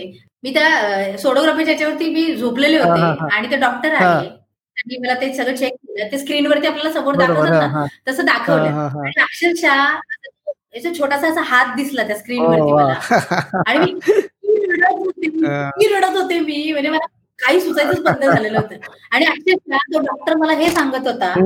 म्हणजे मी रडतीये आणि तो. डॉक्टर मला हे सांगतोय की आता काहीही होऊ शकत नाही हो मला त्यांच्या याचं हसावं रडावं आनंद वाटून घ्यावं वाटून घ्यावं याच्याही पलीकडे होते. की मला जे हवं आहे ज्याला मी शोधतीये. ते समोर दिसतंय मला. म्हणून मला रडायला येते आणि तो डॉक्टर मला सांगतो की आता काही करू शकत नसतो. आणि मी बाहेर आले तर. पण मी तेही सांगेन माझ्या आयुष्यात खरं तर काही गोष्टी अशा घडलेल्या आहेत ना की. आपण विश्वास पण नाही ठेवू शकत मी साडेपाच महिन्यांची प्रेग्नंट होते आणि. मला तेव्हा कळत होतं. म्हणजे- सगळ्यात मोठा- असा हे हो. होता. पण आपण म्हणजे म्हणजे असं बरेचदा होतं की आपण एक कुठल्या प्रत्येक कामाचा आपण काहीतरी मुहूर्त शोधत बसतो आणि तो मुहूर्त शोधल्यावर तुम्ही जसं म्हटलं की काही ना काही पेपर क्वेश्चन पेपर कुठेतरी तो लिहून ठेवलेला असतो आणि त्या तो मुहूर्त प्रत्येक वेळेस. टळत जातो. तर त्या मुहूर्ताला स्टिक राहण्यासाठी किंवा मुहूर्त न बघता ताबडतोब निर्णय घेण्यासाठी काय तुम्ही सुचवाल? नाही मग शेवटी पुन्हा तिथे झालं. म्हणजे ज्याला मी ह्या डिलेमामध्ये होते ना. की आता मी काय करावं. नक्की? चौदा तारीख तर जवळ येत चाललेली होती. मग आता माझ्यावरती सगळा डिसिजन होता. मग पुन्हा मी माझ्या पूर्ण फ्लॅशबॅकमध्ये जाऊन आले की अरे माझ्या लहानपणापासून मी नक्की कशासाठी धडपडले? मी कशासाठी काय केलं?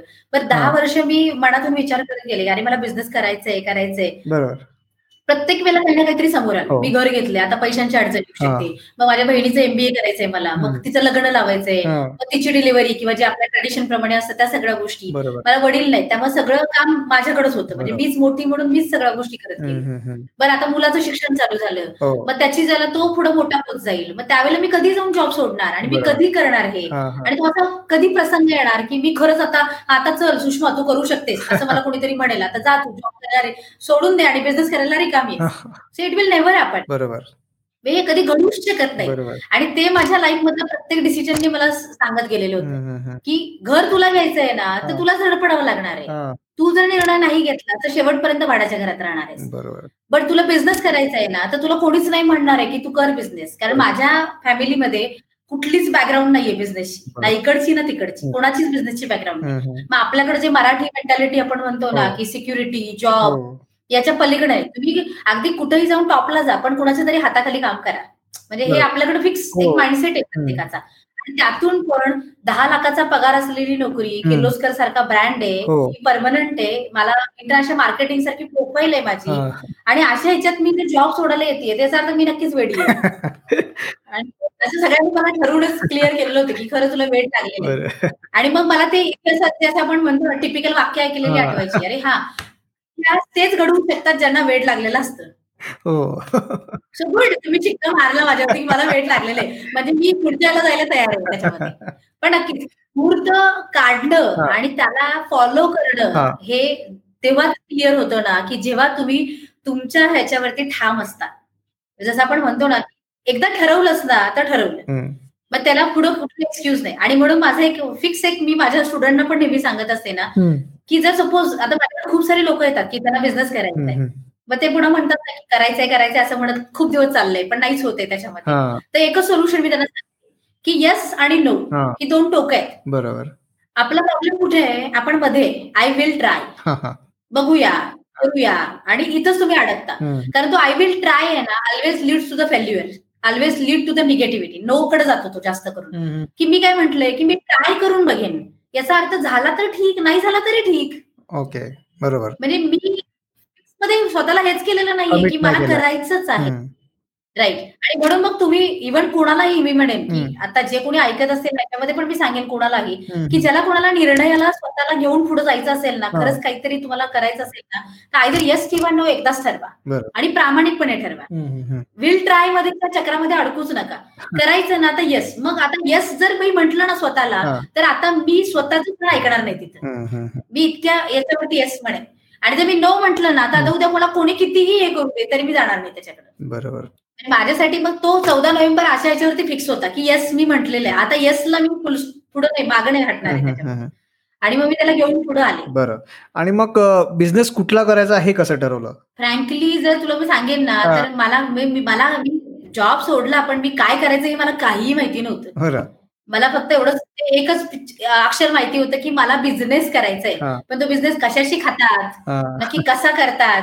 याची मला कसली कसलीही कल्पना नव्हती. फक्त एवढंच होतं की माझा जॉबचा जो एक्सपिरियन्स होता त्याच्यावर मला फक्त धंदा काय असतो एवढं कळालेलं होतं. पण मी काय करणार आहे याची मला कसली क्लॅरिटी नव्हती. बरं. पण नक्कीच आहे. मी म्हणेन की पण माझा निर्णय ठाम होता ना की मला काहीतरी करायचंय. आणि जेव्हा मी हा निर्णय घेतला ना तेव्हा मी माझ्या घरातल्यांना स्पष्टपणे सांगितलं की मी आयुष्यात कधीही जॉब करणार नाही. म्हणजे हे मी फिक्स पणे सांगितलं. मग मग तुम्ही मी म्हणेल ना मी अक्षरशः मी कोणत्याही लेवलला जाऊन मी काही काम करायला तयार आहे. पण मी जॉबला मात्र परत नाही कारण मी येस म्हटलेलं आहे. ना मी माझ्या बिझनेसच्या डिसिजनला येस म्हटलेलं आहे. आता मी परत नाही पुरणार वेळ ट्रायमध्ये जाऊन नऊच्या इकडे बरोबर हे नाही मला.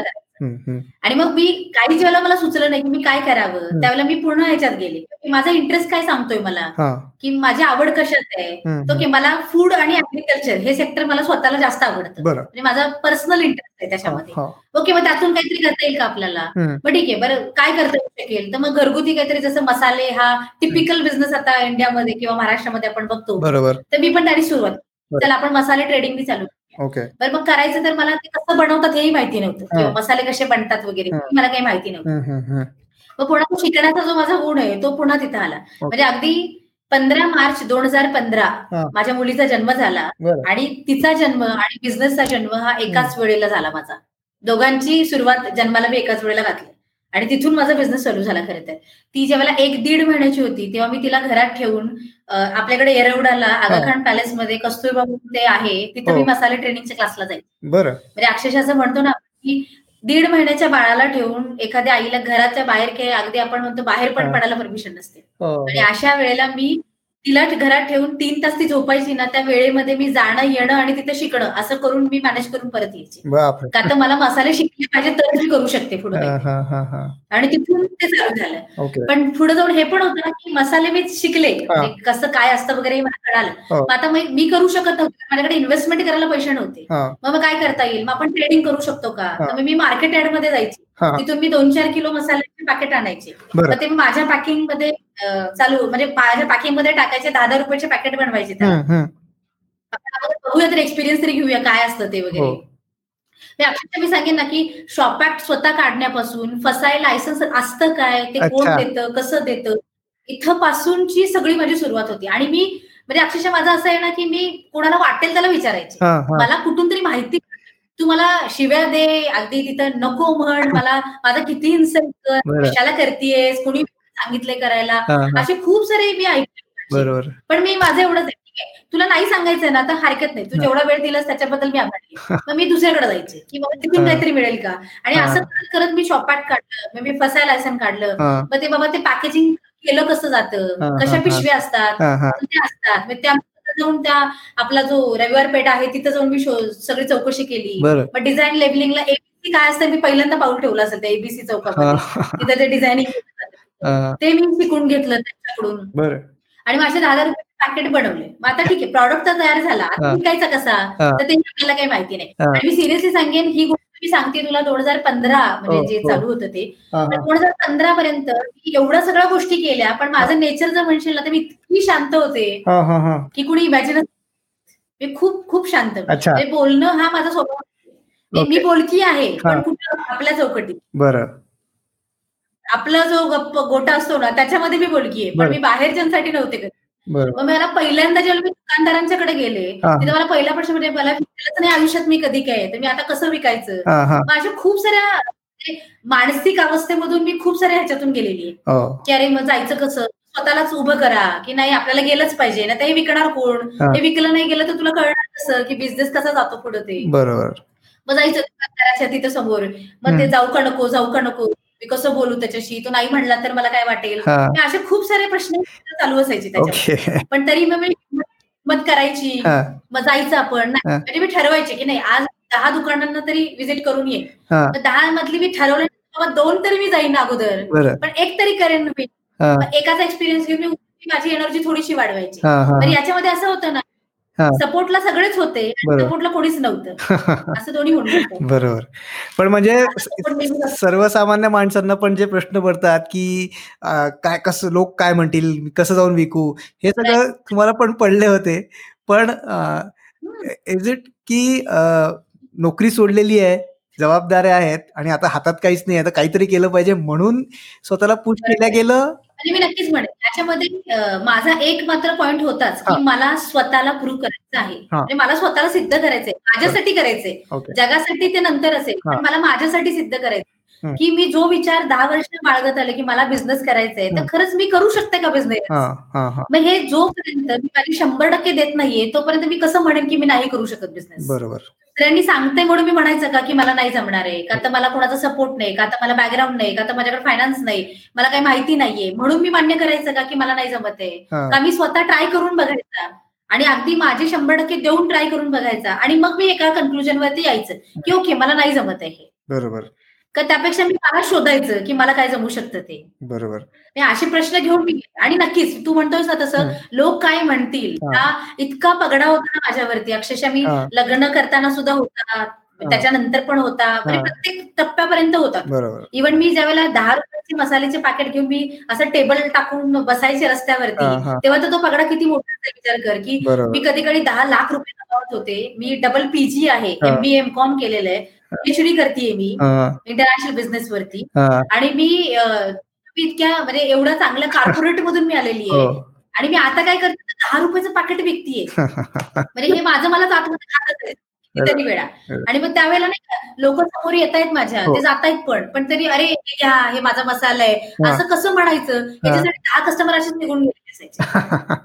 बरोबर. तर मी अकराव्या पर्यंत थोडस स्वतःला उभं करून आणायचे नाही आता नाही म्हटलं तर ते विकणार कोण? त्याला पैसे दिलेले आहेत ते कुठून येणार? असा तो स्ट्रगल चालू होता माझा खरं तर. पण नक्कीच आपल्याला आपण उठून उभं आणू शकतो हे पण ज्यावेळेला कळतं ना त्या माणसाला कोणी हरवू शकत नाही कधी. बरोबर. मग आता तुम्ही बिझनेस सुरू तर केला त्याच्यात ब्रेक मोठा ब्रेक कधी मिळाला? आणि त्याच्यात एक्सपोर्ट वगैरे तुम्ही कधी चालू केलं त्याचं? हा पण एक खूप मोठा टर्निंग पॉईंट आहे खरं लाईफ मधला. म्हणजे आपण आपणच आपल्याला सापडतो असं आपण जे म्हणतो ना ते कधी सापडतो?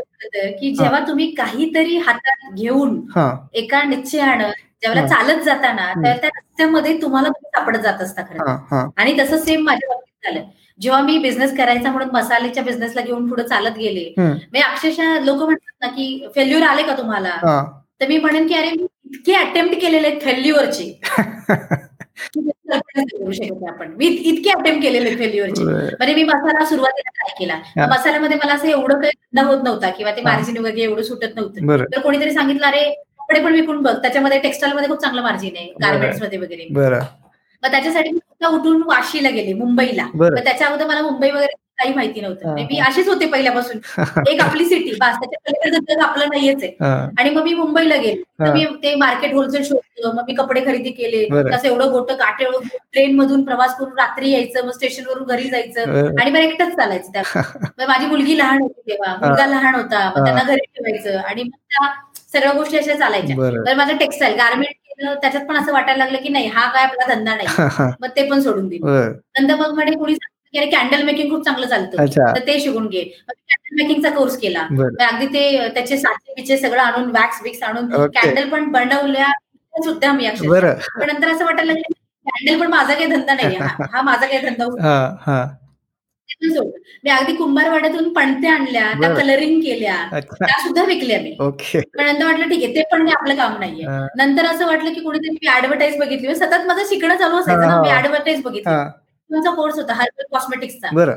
मग ते हर्बल प्रोडक्ट्स तयार करायला शिकवायचे. मग मी त्याच्यासाठी जॉब करत मी म्हणजे ज्यावेळेला ते होतं ना सगळं माझं चालू होतं ते करत करत मी तिकडे शिकायला पण जायचं. मग मी ते handmade soap handmade hand wash किंवा सॅनिटायझर काय ना सोप सगळं मेकिंग ते सगळं शिकले मी. पण नंतर ते करत असं वाटलं अरे हे पण नाही आपलं प्रॉडक्ट ते पण नको करायला.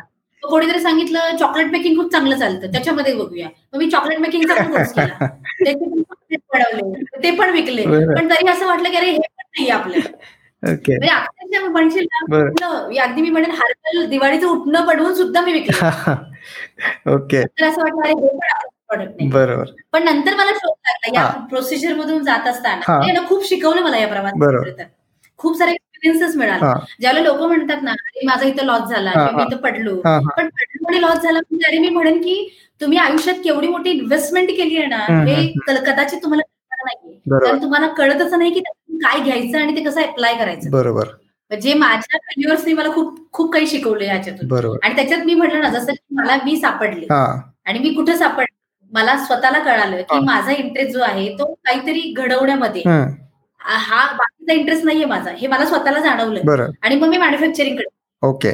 मग मी लेमन क्रश पिकल हा माझा पहिला प्रॉडक्ट होता. बरं. म्हणजे इव्हन त्याची जर्नी पूर्ण वेगळी आहे म्हणजे अगदी मी दोन लिंबू आणले त्याला बनवून ते लोणचं तयार हा, केलं हा. क्रश लेमन पिकल तयार घरातल्यांना दिलं आवडलं हा. मग पुन्हा दहा आणले वीस आणले मग शेजाऱ्यांना दिलं मग हा. फ्रेंड्सना दिलं त्यांना पण आवडलं. मग असं वाटलं ओके हा प्रॉडक्ट होऊ शकतो आपला. आणि मग तिथून माझी ती जर्नी चालू झाली. बरं हे बरं. सगळं वन मॅन शो चालायचं. म्हणजे घर पण मुलं पण हो. प्लस बाकीच्या गोष्टी सगळ्या सांभाळत मी करायचे. आणि अक्षरशः मी सांगेन पन्नास लिंबू मग शंभर लिंबू मग पाचशे लिंबू हजार लिंबू.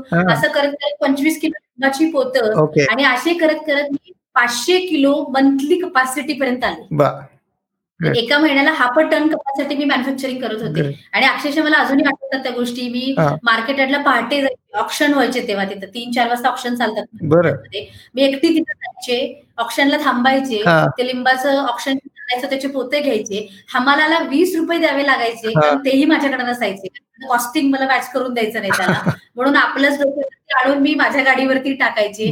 ते घरी घेऊन यायचे आणि मग तर सगळं प्रोसिजर अगदी ते लिंबूचं लोणचं हम्म. म्हणजे अगदी मी पंचवीस पन्नास किलो लिंबू स्वतःच्या हाताने कापलेले. ओके. म्हणजे ते सायट्रिक ऍसिडनं अवस्था होते ना हा, सगळं सगळं सगळ्यातून गेलेली. पण मी एवढंच नक्की सांगेन हा. की हे सगळे जे कष्ट असतात तुमची इन्व्हेस्टमेंट असते. आज माझी इन्व्हेस्टमेंट काय. की आता माझ्याकडे बनवायला लोक आहेत. ते बनवण्यासाठी वगैरे सगळं करायला लोक आहेत. हो. पण मी माझ्या टेबलवरती बसून मी त्या लोणच्याकडे बघून सांगू शकते की त्याच्यात काय कमी आणि काय जास्त. बरोबर. पण तुम्ही जसं आता ह्या सगळ्या गोष्टी तुम्ही सांगतायत की स्वतः पोते उचलून उचलून गाडीवर ठेवणं स्वतः एवढे लिंबू हा स्वतःच्या हाताने कापणं हे आता बोलायला खूप फॅन्सी वाटू शकतं की? की अं. म्हणजे वेळ लागल्याशिवाय इतिहास घडत नाही वगैरे आ- आता बोलायला ठीक वाटतात पण त्या ह्या सगळ्या. गोष्टीतनं तुम्ही जात असताना असं फ्रस्ट्रेशन कधी आलं नाही का? की हे काय वर्थ आहे का एवढ्या सगळ्या गोष्टी? आपल्याला स्वतःला चार वाजता उठून ऑप्शनला जावं लागतंय पोते उचलायला लागतात आहे. आपण एवढा कॉर्पोरेट जॉब सोडून ह्या सगळ्या गोष्टी करतोय हे वर्थ आहे का? असे प्रश्न कधी आले नाही का तुम्हाला? नाही रे प्रश्न तसे खरंच बरेचसे पडत असतात शेवटी मन आहे ना ते आणि हा. मन किती ठिकाणी फिरून येऊन तुम्हाला काय काय दाखवेल हे आपल्याला कल्पना नाही करता येत. बर. म्हणजे असे बऱ्याच वेळेला प्रश्न आले की हे खरंच मी करते ते बरोबर आहे का हं. पण त्याच्यासोबत मी माझ्या फॅमिलीला पण स्ट्रगल करायला लावलेला होता हो. कारण सगळं डिस्क सगळं आमचं बरोबर. विस्कळीत झालेलं चित्र होतं ते बरोबर एवढं सगळं जे सेट केलेलं होतं ते हो आणि त्या ह्याच्यामध्ये मला हे करावं लागतंय पण शेवटी पुन्हा तेच आहे ना हा. की एकदा मी मागे येस म्हणालेली आहे ना हा. मग आता ते येसला जोपर्यंत एंड पर्यंत मी घेऊन जात नाही आणि मग मला माझा फायनल रिझल्ट कळत नाही ना. तोपर्यंत आपल्याला हार नाही म्हणायची त्याच्यासाठी. मग ते असतं. हे दोन्ही ते कोस्टल राईड जी असते ना ती. सतत चालू असते. की अरे हे चांगलं नाही बरोबर नाहीये. मग मी खाली गेली आता. मग आता पुन्हा सांगायचं स्वतःला की अरे नाही आपल्याला करायचंय ना काहीतरी. आपण बघितलं ना स्वप्न. जसं मी म्हटलं ना मला माझा पर्पज मिळालेला होता. आणि तो मला सिद्ध करून दाखवायचा आहे. मग सिद्ध का करायचा होता. मग मला पुन्हा ते सगळे चित्र आठवायची. की मला कोणी कोणी कसं बोललेलं होतं. आपले अंतरून बघून पाय पसरा. हे मला किती वेळा ऐकवलं गेलेलं होतं? मी. एवढं सगळं करून सुद्धा कोणाला का कौतुक नाही वाटलं कधी. मग आपली किंमत काहीच नाहीये का? नाही. मग किंमत नाही हे फक्त दहा लाखाचा पगार घेऊन किंमत सिद्ध होते का. मग अशी किंमत मला नकोय. मग मला अशी किंमत माझी मिळवायची आहे ना की जिथं माझं नाव सांगायची कोणाला गरजच नाही पडली पाहिजे. मी कधीतरी तयार करेन. इतिहासाला त्या आणि मग त्याच्यासाठी मग मला लढावं लागेल. मग जेव्हा मी माझं म्हटलं तुला पुस्तक वाचनाचा मला खूप म्हणजे खूपच नाद आहे मला तो म्हणजे खूप माझा छंद येतो. मग मी इतकी पुस्तकं वाचत असते अजूनही वाचते तेव्हाही वाचायची. मग ते जे कॅरेक्टर्स आहेत ना, ते तुम्हाला हे करतात. मग इतिहास ज्यांनी घडवला तेव्हा जेव्हा मी त्यांना वाचलं हो. तेव्हा अरे प्रत्येकाच्या आयुष्यात हे प्रसंग झालेले आहेत बरोबर पण त्यांनी स्वतःला स्वतःतून आतून ओढून बाहेर आणलं. की नाही आपल्याला हे करावं लागेल. मग कोणासाठी करायचं. तर मग काहीतरी पर्पज ठेवा समोर त्याच्यासाठी जिद्द जागी करा. आणि मग ते करत जा. मग ते हो होऊन जातं आपल्याला. आणि मग त्याच्यामध्ये मेन फॅक्टर काय येतो? विश्वास. बरोबर. तुमचा स्वतःवरती आहे का. आणि त्याच्याही पुढे जाऊन. तुम्ही ज्यांना आदर्श मानता गुरु मानता. त्यांच्यावरती आहे का? मग मला असं नेहमी आयुष्यातलं जर माझ्या सिक्रेट जर मला कळालं असेल ना की कदाचित मला ते आता पण ड्राईव्ह करते. आणि मी जे काय आता करते त्याच्यासाठी पाठीमागं जर खरंच कोण असेल. तो फक्त एकमेव तो विषय. मी माझ्यावरती ठेवलेला आणि माझ्याही पेक्षा जास्त मी जो गणपती आणि माझ्या वडिलांवरती ठेवले. बरोबर. की तुम्ही मला इथपर्यंत आणले ना आयुष्याच्या टप्प्यामध्ये एवढे सगळे प्रसंग दाखवून. मी याचा अर्थ माझ्या इथून पुढे पण नक्कीच काहीतरी चांगलं होणार आहे. बरोबर. हा विश्वास आहे मला. आणि तो विश्वास मला प्रत्येक वेळेला उभं राहण्याचं म्हणजे हे देत असतो. राईट. ओके. बट तुम्ही एवढं सगळं स्ट्रगल करून वरती आलात. बिझनेस तुमचा खूप चांगलाच हे झाला एस्टॅब्लिश झाला सगळं झालं. पण त्याच्यानंतर ट्रेनिंग देण्याचं कुठून सुचलं? आणि त्या फील्डकडे कसा आलात तर ऍक्च्युली आहे ना की मी एक तर गरज म्हणून ट्रेनिंग द्यायला सुरुवात केली. ज्यावेळेला मी जॉब सोडला आणि मसाले वगैरे हे सगळं करत होते तर आता मी घर कसं चालवायचं हा माझ्या पुढे प्रश्न होता. माझ्या घराचे हप्ते वगैरे सगळं मग त्याच्यासाठी जॉब तर मी करणार नाही हे तर क्लिअर होतं माझ्यासाठी आणि फिक्स केलेलं. तर मी काय करू शकते? तर माझा जो काही दहा वर्षाचा एक्सपिरियन्स होता इंटरनॅशनल बिझनेस मधला तो कुठे उपयोगी पडेल का? आणि म्हणून मी इन्स्टिट्यूशन्सला कनेक्ट झाले. किंवा त्यांना जाऊन भेटले माझा रिझ्यूम वगैरे दिला की माझ्याकडे एक नॉलेज आहे आणि हा हा. चान्स दिला. तर मी मी दाखवेन. म्हणजे मला बोलायची संधी दिली तर बघून मी मला जमते का ते कळेल मला आणि मी करू शकते ते. त्याचे काही थोडेफार पैसे मिळतील ते. आणि मग असं मला एमसीडी म्हणून एक पुण्याची संस्था आहे. तिथे मी पहिल्यांदा अप्रोच झालेली. तर त्यांनी मला एक तास बोलायला दिलं. मग त्यांनी फीडबॅक घेतला. तो चांगला आला स्टुडंटचा फीडबॅक मग त्यांनी मला अजून दोन तास दिले. असे ते वाढत वाढत गेले. म्हणजे मी बोलायला लागले. किंवा मी शिकवायला लागले. आणि माझा फीडबॅक खूप चांगला यायला लागला लोकांचा जो होता तो. अच्छा. पण अगदी म्हणजे खरं सांगू तुला आश्चर्य वाटेल याचं की जेव्हा मी पहिला तिथं जेव्हा मी लेक्चर दिलेलं आहे किंवा दोन तास तीन तास वगैरे तर तीन तासाचे मला फक्त पाचशे रुपये मिळायचे. बरं. हे मी सांगते जसं की हो. दहा लाख शून्य केलेलं होतं मी.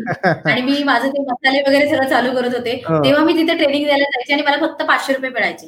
अगदी जर जास्त एक्सटेंड झाला तर हजार रुपये मिळायचे. त्याच्या पलीकडे काही जास्त जात नव्हते. ते. पण तरी सुद्धा मी पुढे म्हणलं ना की माझा तो अप्रोचच आहे पहिल्यापासूनचा बरं. की माझी इन्व्हेस्टमेंट मला ते प्लॅटफॉर्म देत आहेत मला हो. घडण्यासाठी. हो. मला असंही मिळू शकत नाहीये कधी. मग उलट ते मला पैसे देत आहेत की अरे तेच मला बोलवत आहेत मला प्लॅटफॉर्म देऊन सुद्धा मला पैसे मिळत आहेत ते. हो.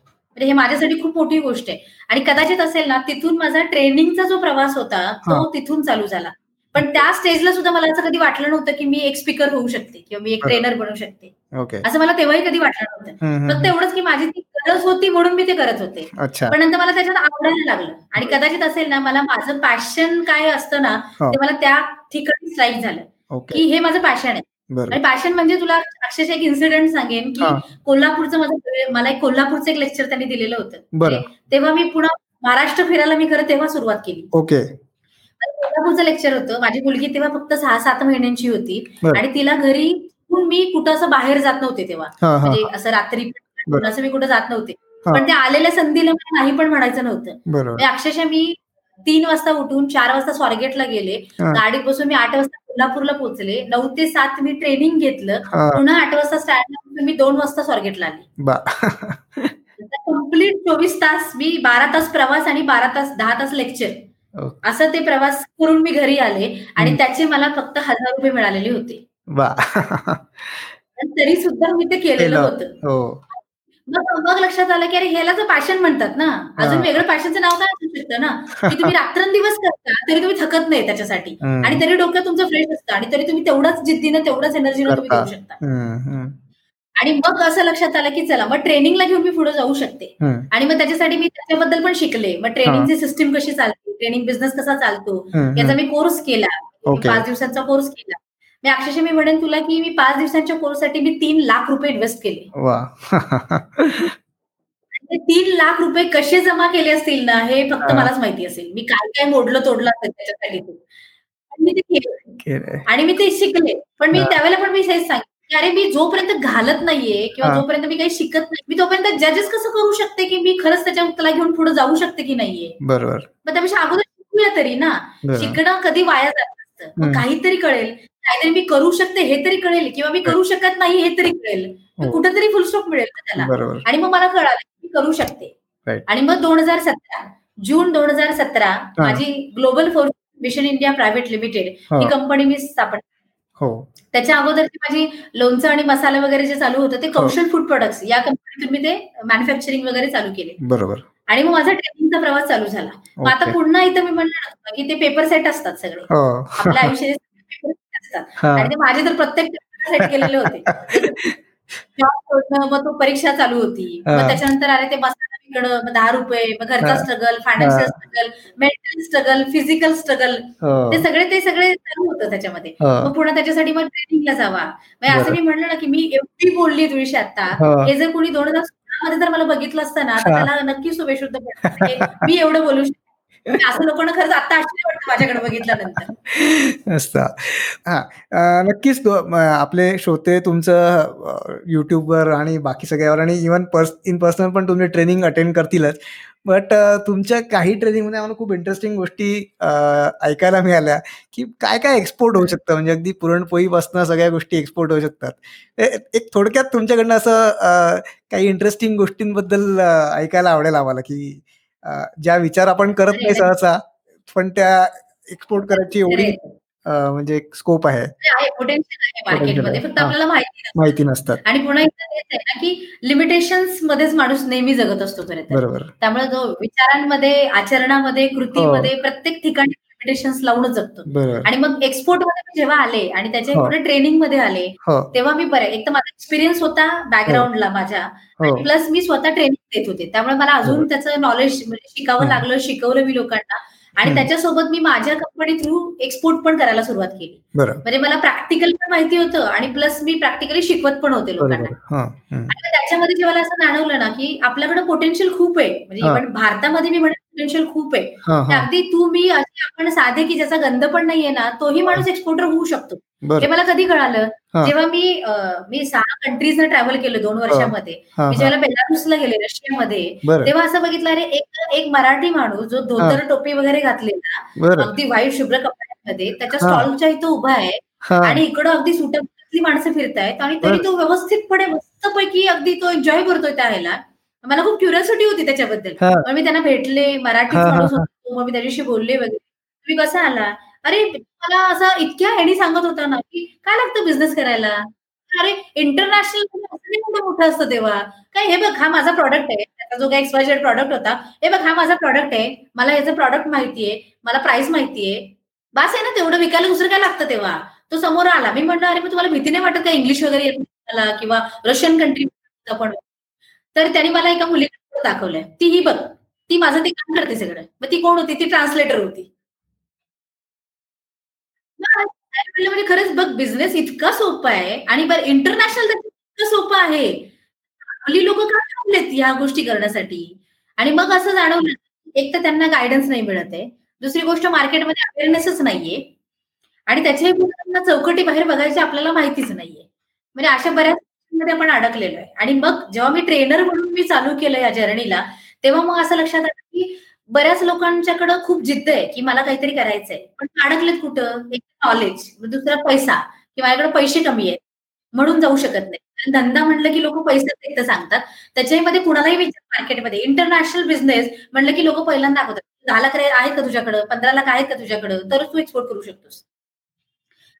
पहिल्यांदा मला असं वाटलं की ह्याला पहिल्यांदा ब्रेक केलं पाहिजे.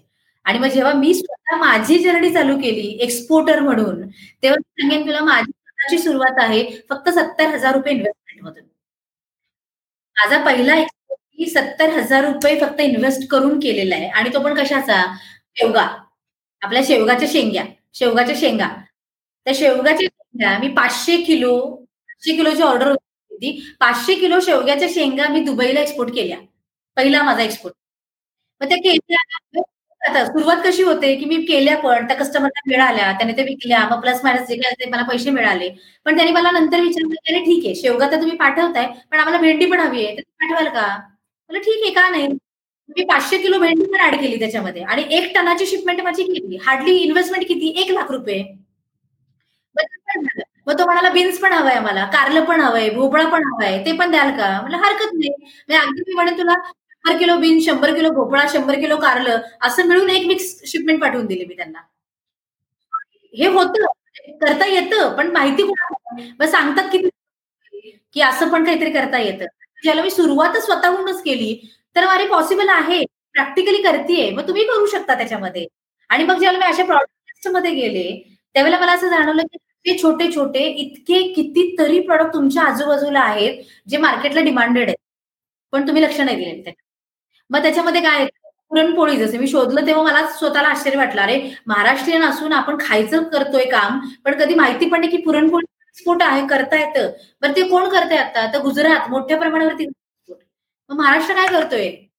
म्हणजे याचा अर्थ काय झाला? लिमिटेशन आपल्या आपल्या म्हणा आपल्यामध्ये. मार्केटमध्ये लिमिटेशन नाही मार्केट ओपन आहे सगळ्यासाठी मग नंतर शोधल्यानंतर कचोरी एक्सपोर्ट होते समोसा एक्सपोर्ट होतो. बिर्याणी एक्सपोर्ट होते.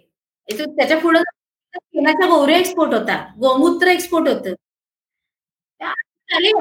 इतकी लिस्ट आहे ना त्याची की ती पण कमी पडेल. आता वेळ वगैरे आपल्या इथं बघशील तर ती गणेश वेळ पण एक्सपोर्ट होते. मी राजस्थानला गेले दाल बाटी एक्सपोर्ट होते. काही नाही एक्सपोर्ट होत हा प्रश्न पडला आता पुन्हा त्याच्या पुढच्या वेळेला. आणि मग जे कोणी स्टार्टअप आहेत ना त्यांच्यासाठी मी एवढं नक्कीच सांगेन.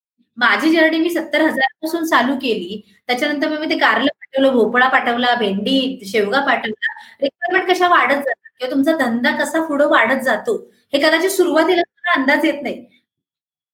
उदाहरण म्हणून आपण जर बघायला गेलो ना तर बघ माझंच उदाहरण आहे त्याच्यामध्ये. सो माझ्या एअर शिपमेंट चालू झाल्या आणि मग त्यांची रिक्वायरमेंट होती की तुम्ही कांदा पाठवाल का? तर ठीक हरकत नाही. पण कांद्याचा एक कंटेनर हा पाच लाखाचा होता. म्हणजे पाच लाख रुपयाची रिक्वायरमेंट होती माझी तेव्हा. माझी कंडिशन अशी नव्हती की मी वन गो पाच लाख रुपये बरं मग काय करता येईल? म्हणजे आता हे मी नक्कीच सांगेन ज्यांना कुणाला बिझनेस मध्ये यायचंय. असे प्रसंग नेहमीच येत राहतात. पण त्याला मार्ग पण असतात त्याच्यासाठी. बँकेने अप्रोच केलं आणि मग बऱ्याच ह्याच्यातून गेल्यानंतर मला बँकेकडून मिळालं. म्हणजे मी सीसी घेतली बँकेची दहा लाखाची. आणि मग माझ्या कांद्याची शिपमेंट चालू म्हणजे अगदी मी हे सांगितलं की सत्तर हजारापासून सुरू झालेला तो एक्सपोर्टचा माझा प्रवास. मी एका महिन्यामध्ये पन्नास लाखाचा टर्नओव्हर सुद्धा केलेला आहे. सो दिस इज पॉसिबल आणि मी नेहमी म्हणते ना की जर मी हे करू शकते तर तुम्ही प्रत्येक जण करू शकता. बरोबर. त्याच्यात असं खूप मोठं रॉकेट सायन्स काहीच नाहीये. बट जेव्हा हे एक्सपोर्ट एवढं चालू झालं ना मी तुला हे पण म्हणेन की दोन हजार सतरा माझं ट्रेनिंग इन्स्टिट्यूट चालू केली. त्याच्यामध्ये तिथं पण खूप साऱ्या अडचणी आल्या. म्हणजे तो एक नवीन पिक्चर आहे माझ्यासाठी की कसा तो चालू झाला आणि कसा इथपर्यंतचा ऍज अ ट्रेनर म्हणूनचा माझा प्रवास आला तेव्हा. तर सतरामध्ये मी पुण्यापासून चालू केली. अगदी पाच दहा लोक असायची हॉलमध्ये. पण सुरुवात होत मग आपण केलंच पाहिजे. येतील हळूहळू येतील.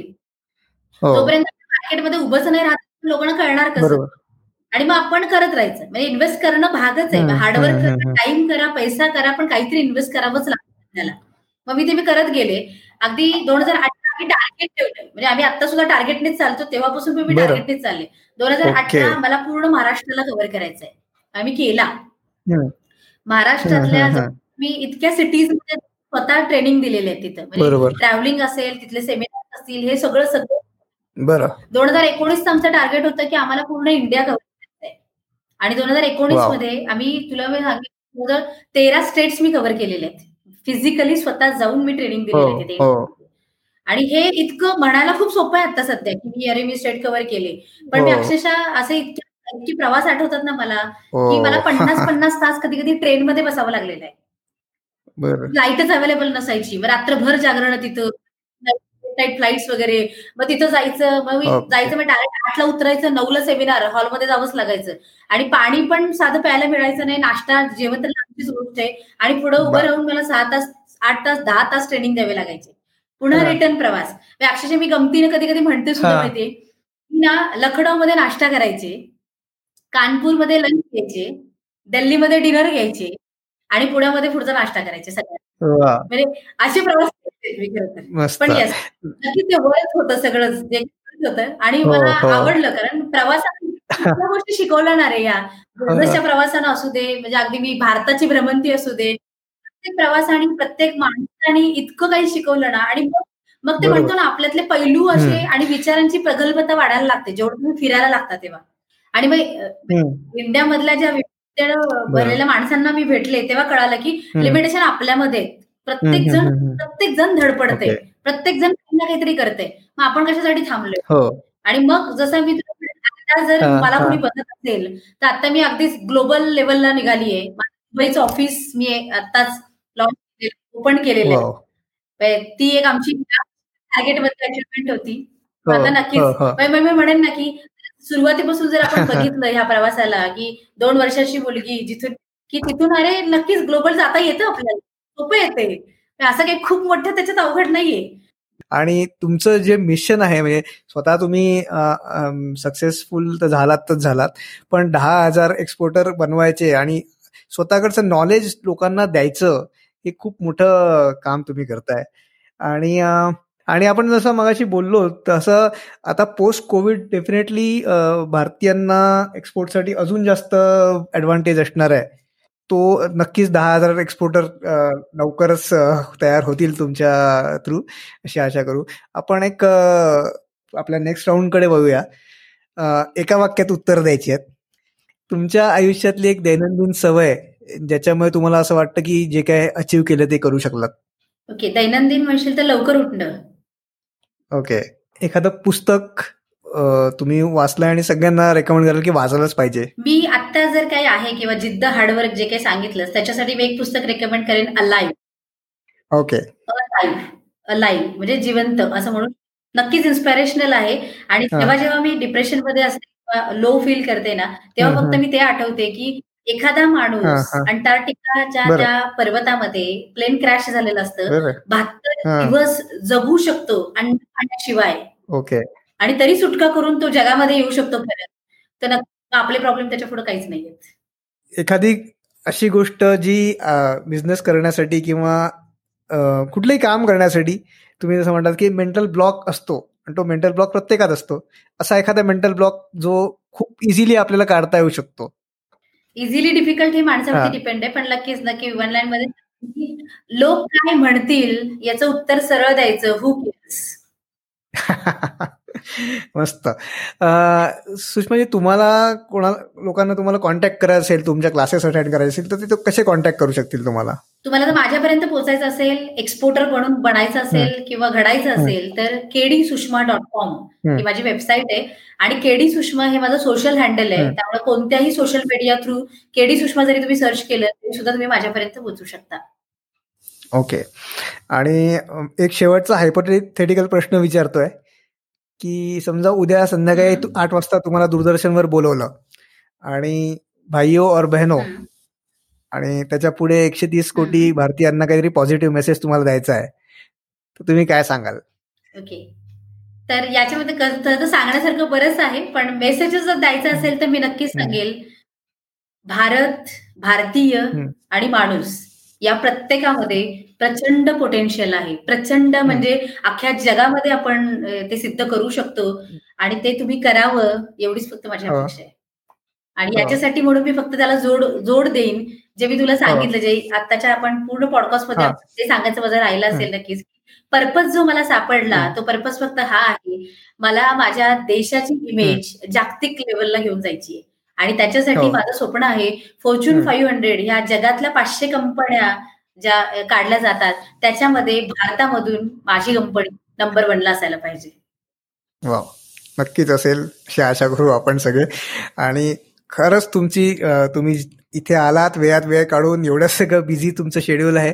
एक तुम्हाला अजून एक प्रश्न मला विचारायचा विचारायचा आवडेल जाता जाता की एवढं सगळं तुम्ही करताय शिक्षण म्हणजे प्रत्येक वेळेस शिकत राहताय काही ना काही नवीन करत असताय. टाइम मॅनेजमेंट कसं करता? अरे खर तर म्हटलं ना तर टाइमला मॅनेज करावं लागतच नाही. आपण ते सोपं टाइम मॅनेजमेंटच्या कन्सेप्टमध्ये जर अडकवायला गेलो ना तर खूप असं ते म्हणजे ते उलट ते तुम्हाला मॅनेज करायला लागतं आणि त्यामध्ये तुम्हाला सांगायला लागतं बघ आता दहा वाजले अरे तुझं हे झालं नाही ते झालं नाही. असं ते टाइम आपल्याला सांगायला लागतं. त्याच्या बेटर आहे की मी टाइम मॅनेजमेंट याच्यामध्ये मी अडकलेलीच नाहीये. टाइमला मॅनेज करावं लागतच नाही मुळात. तुम्ही फक्त तुम्हाला काय करायचंय हे जर स्वतःला सांगितलं ना तुम्ही स्वतःचा स्वतः टाइम ऑटोमॅटिकली मॅनेज करत जाता. मी माझ्या चार कंपन्या आता हँडल करतेय. प्लस मी माझं मराठी पुस्तक माझं प्रकाशित होतंय आता त्याचं माझं काम चालू आहे. चला जगूया. बेस्ड ऑफ माय एक्सपिरियन्स ते पण मी लिहिते आता सध्या. मी कविता पण करते. हो. मी लिखाण पण करते. दोन पुस्तकं प्रकाशित एक ऑलरेडी झालेलं आहे दुसरं येतंय आता. ते पण माझं काम चालू आहे. प्लस माझ्या हॉबीज पण मी हे हो. करत असते. जसं म्हणतो ना ट्रेकिंग ही माझी प्रचंड हॉबी आहे. मला मी ट्रेकर आहे ऍक्च्युली ट्रॅव्हलर आणि ट्रेकर आहे.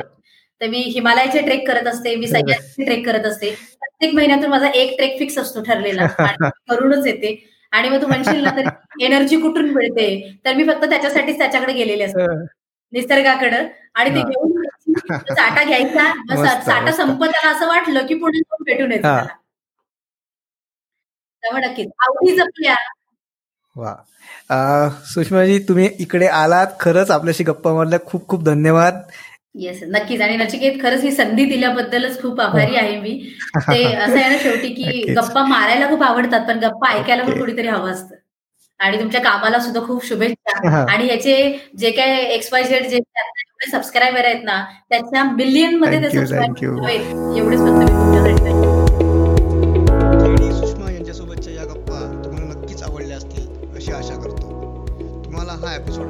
आवडला असेल तर प्लीज नक्की लाईक करा सबस्क्राईब करा.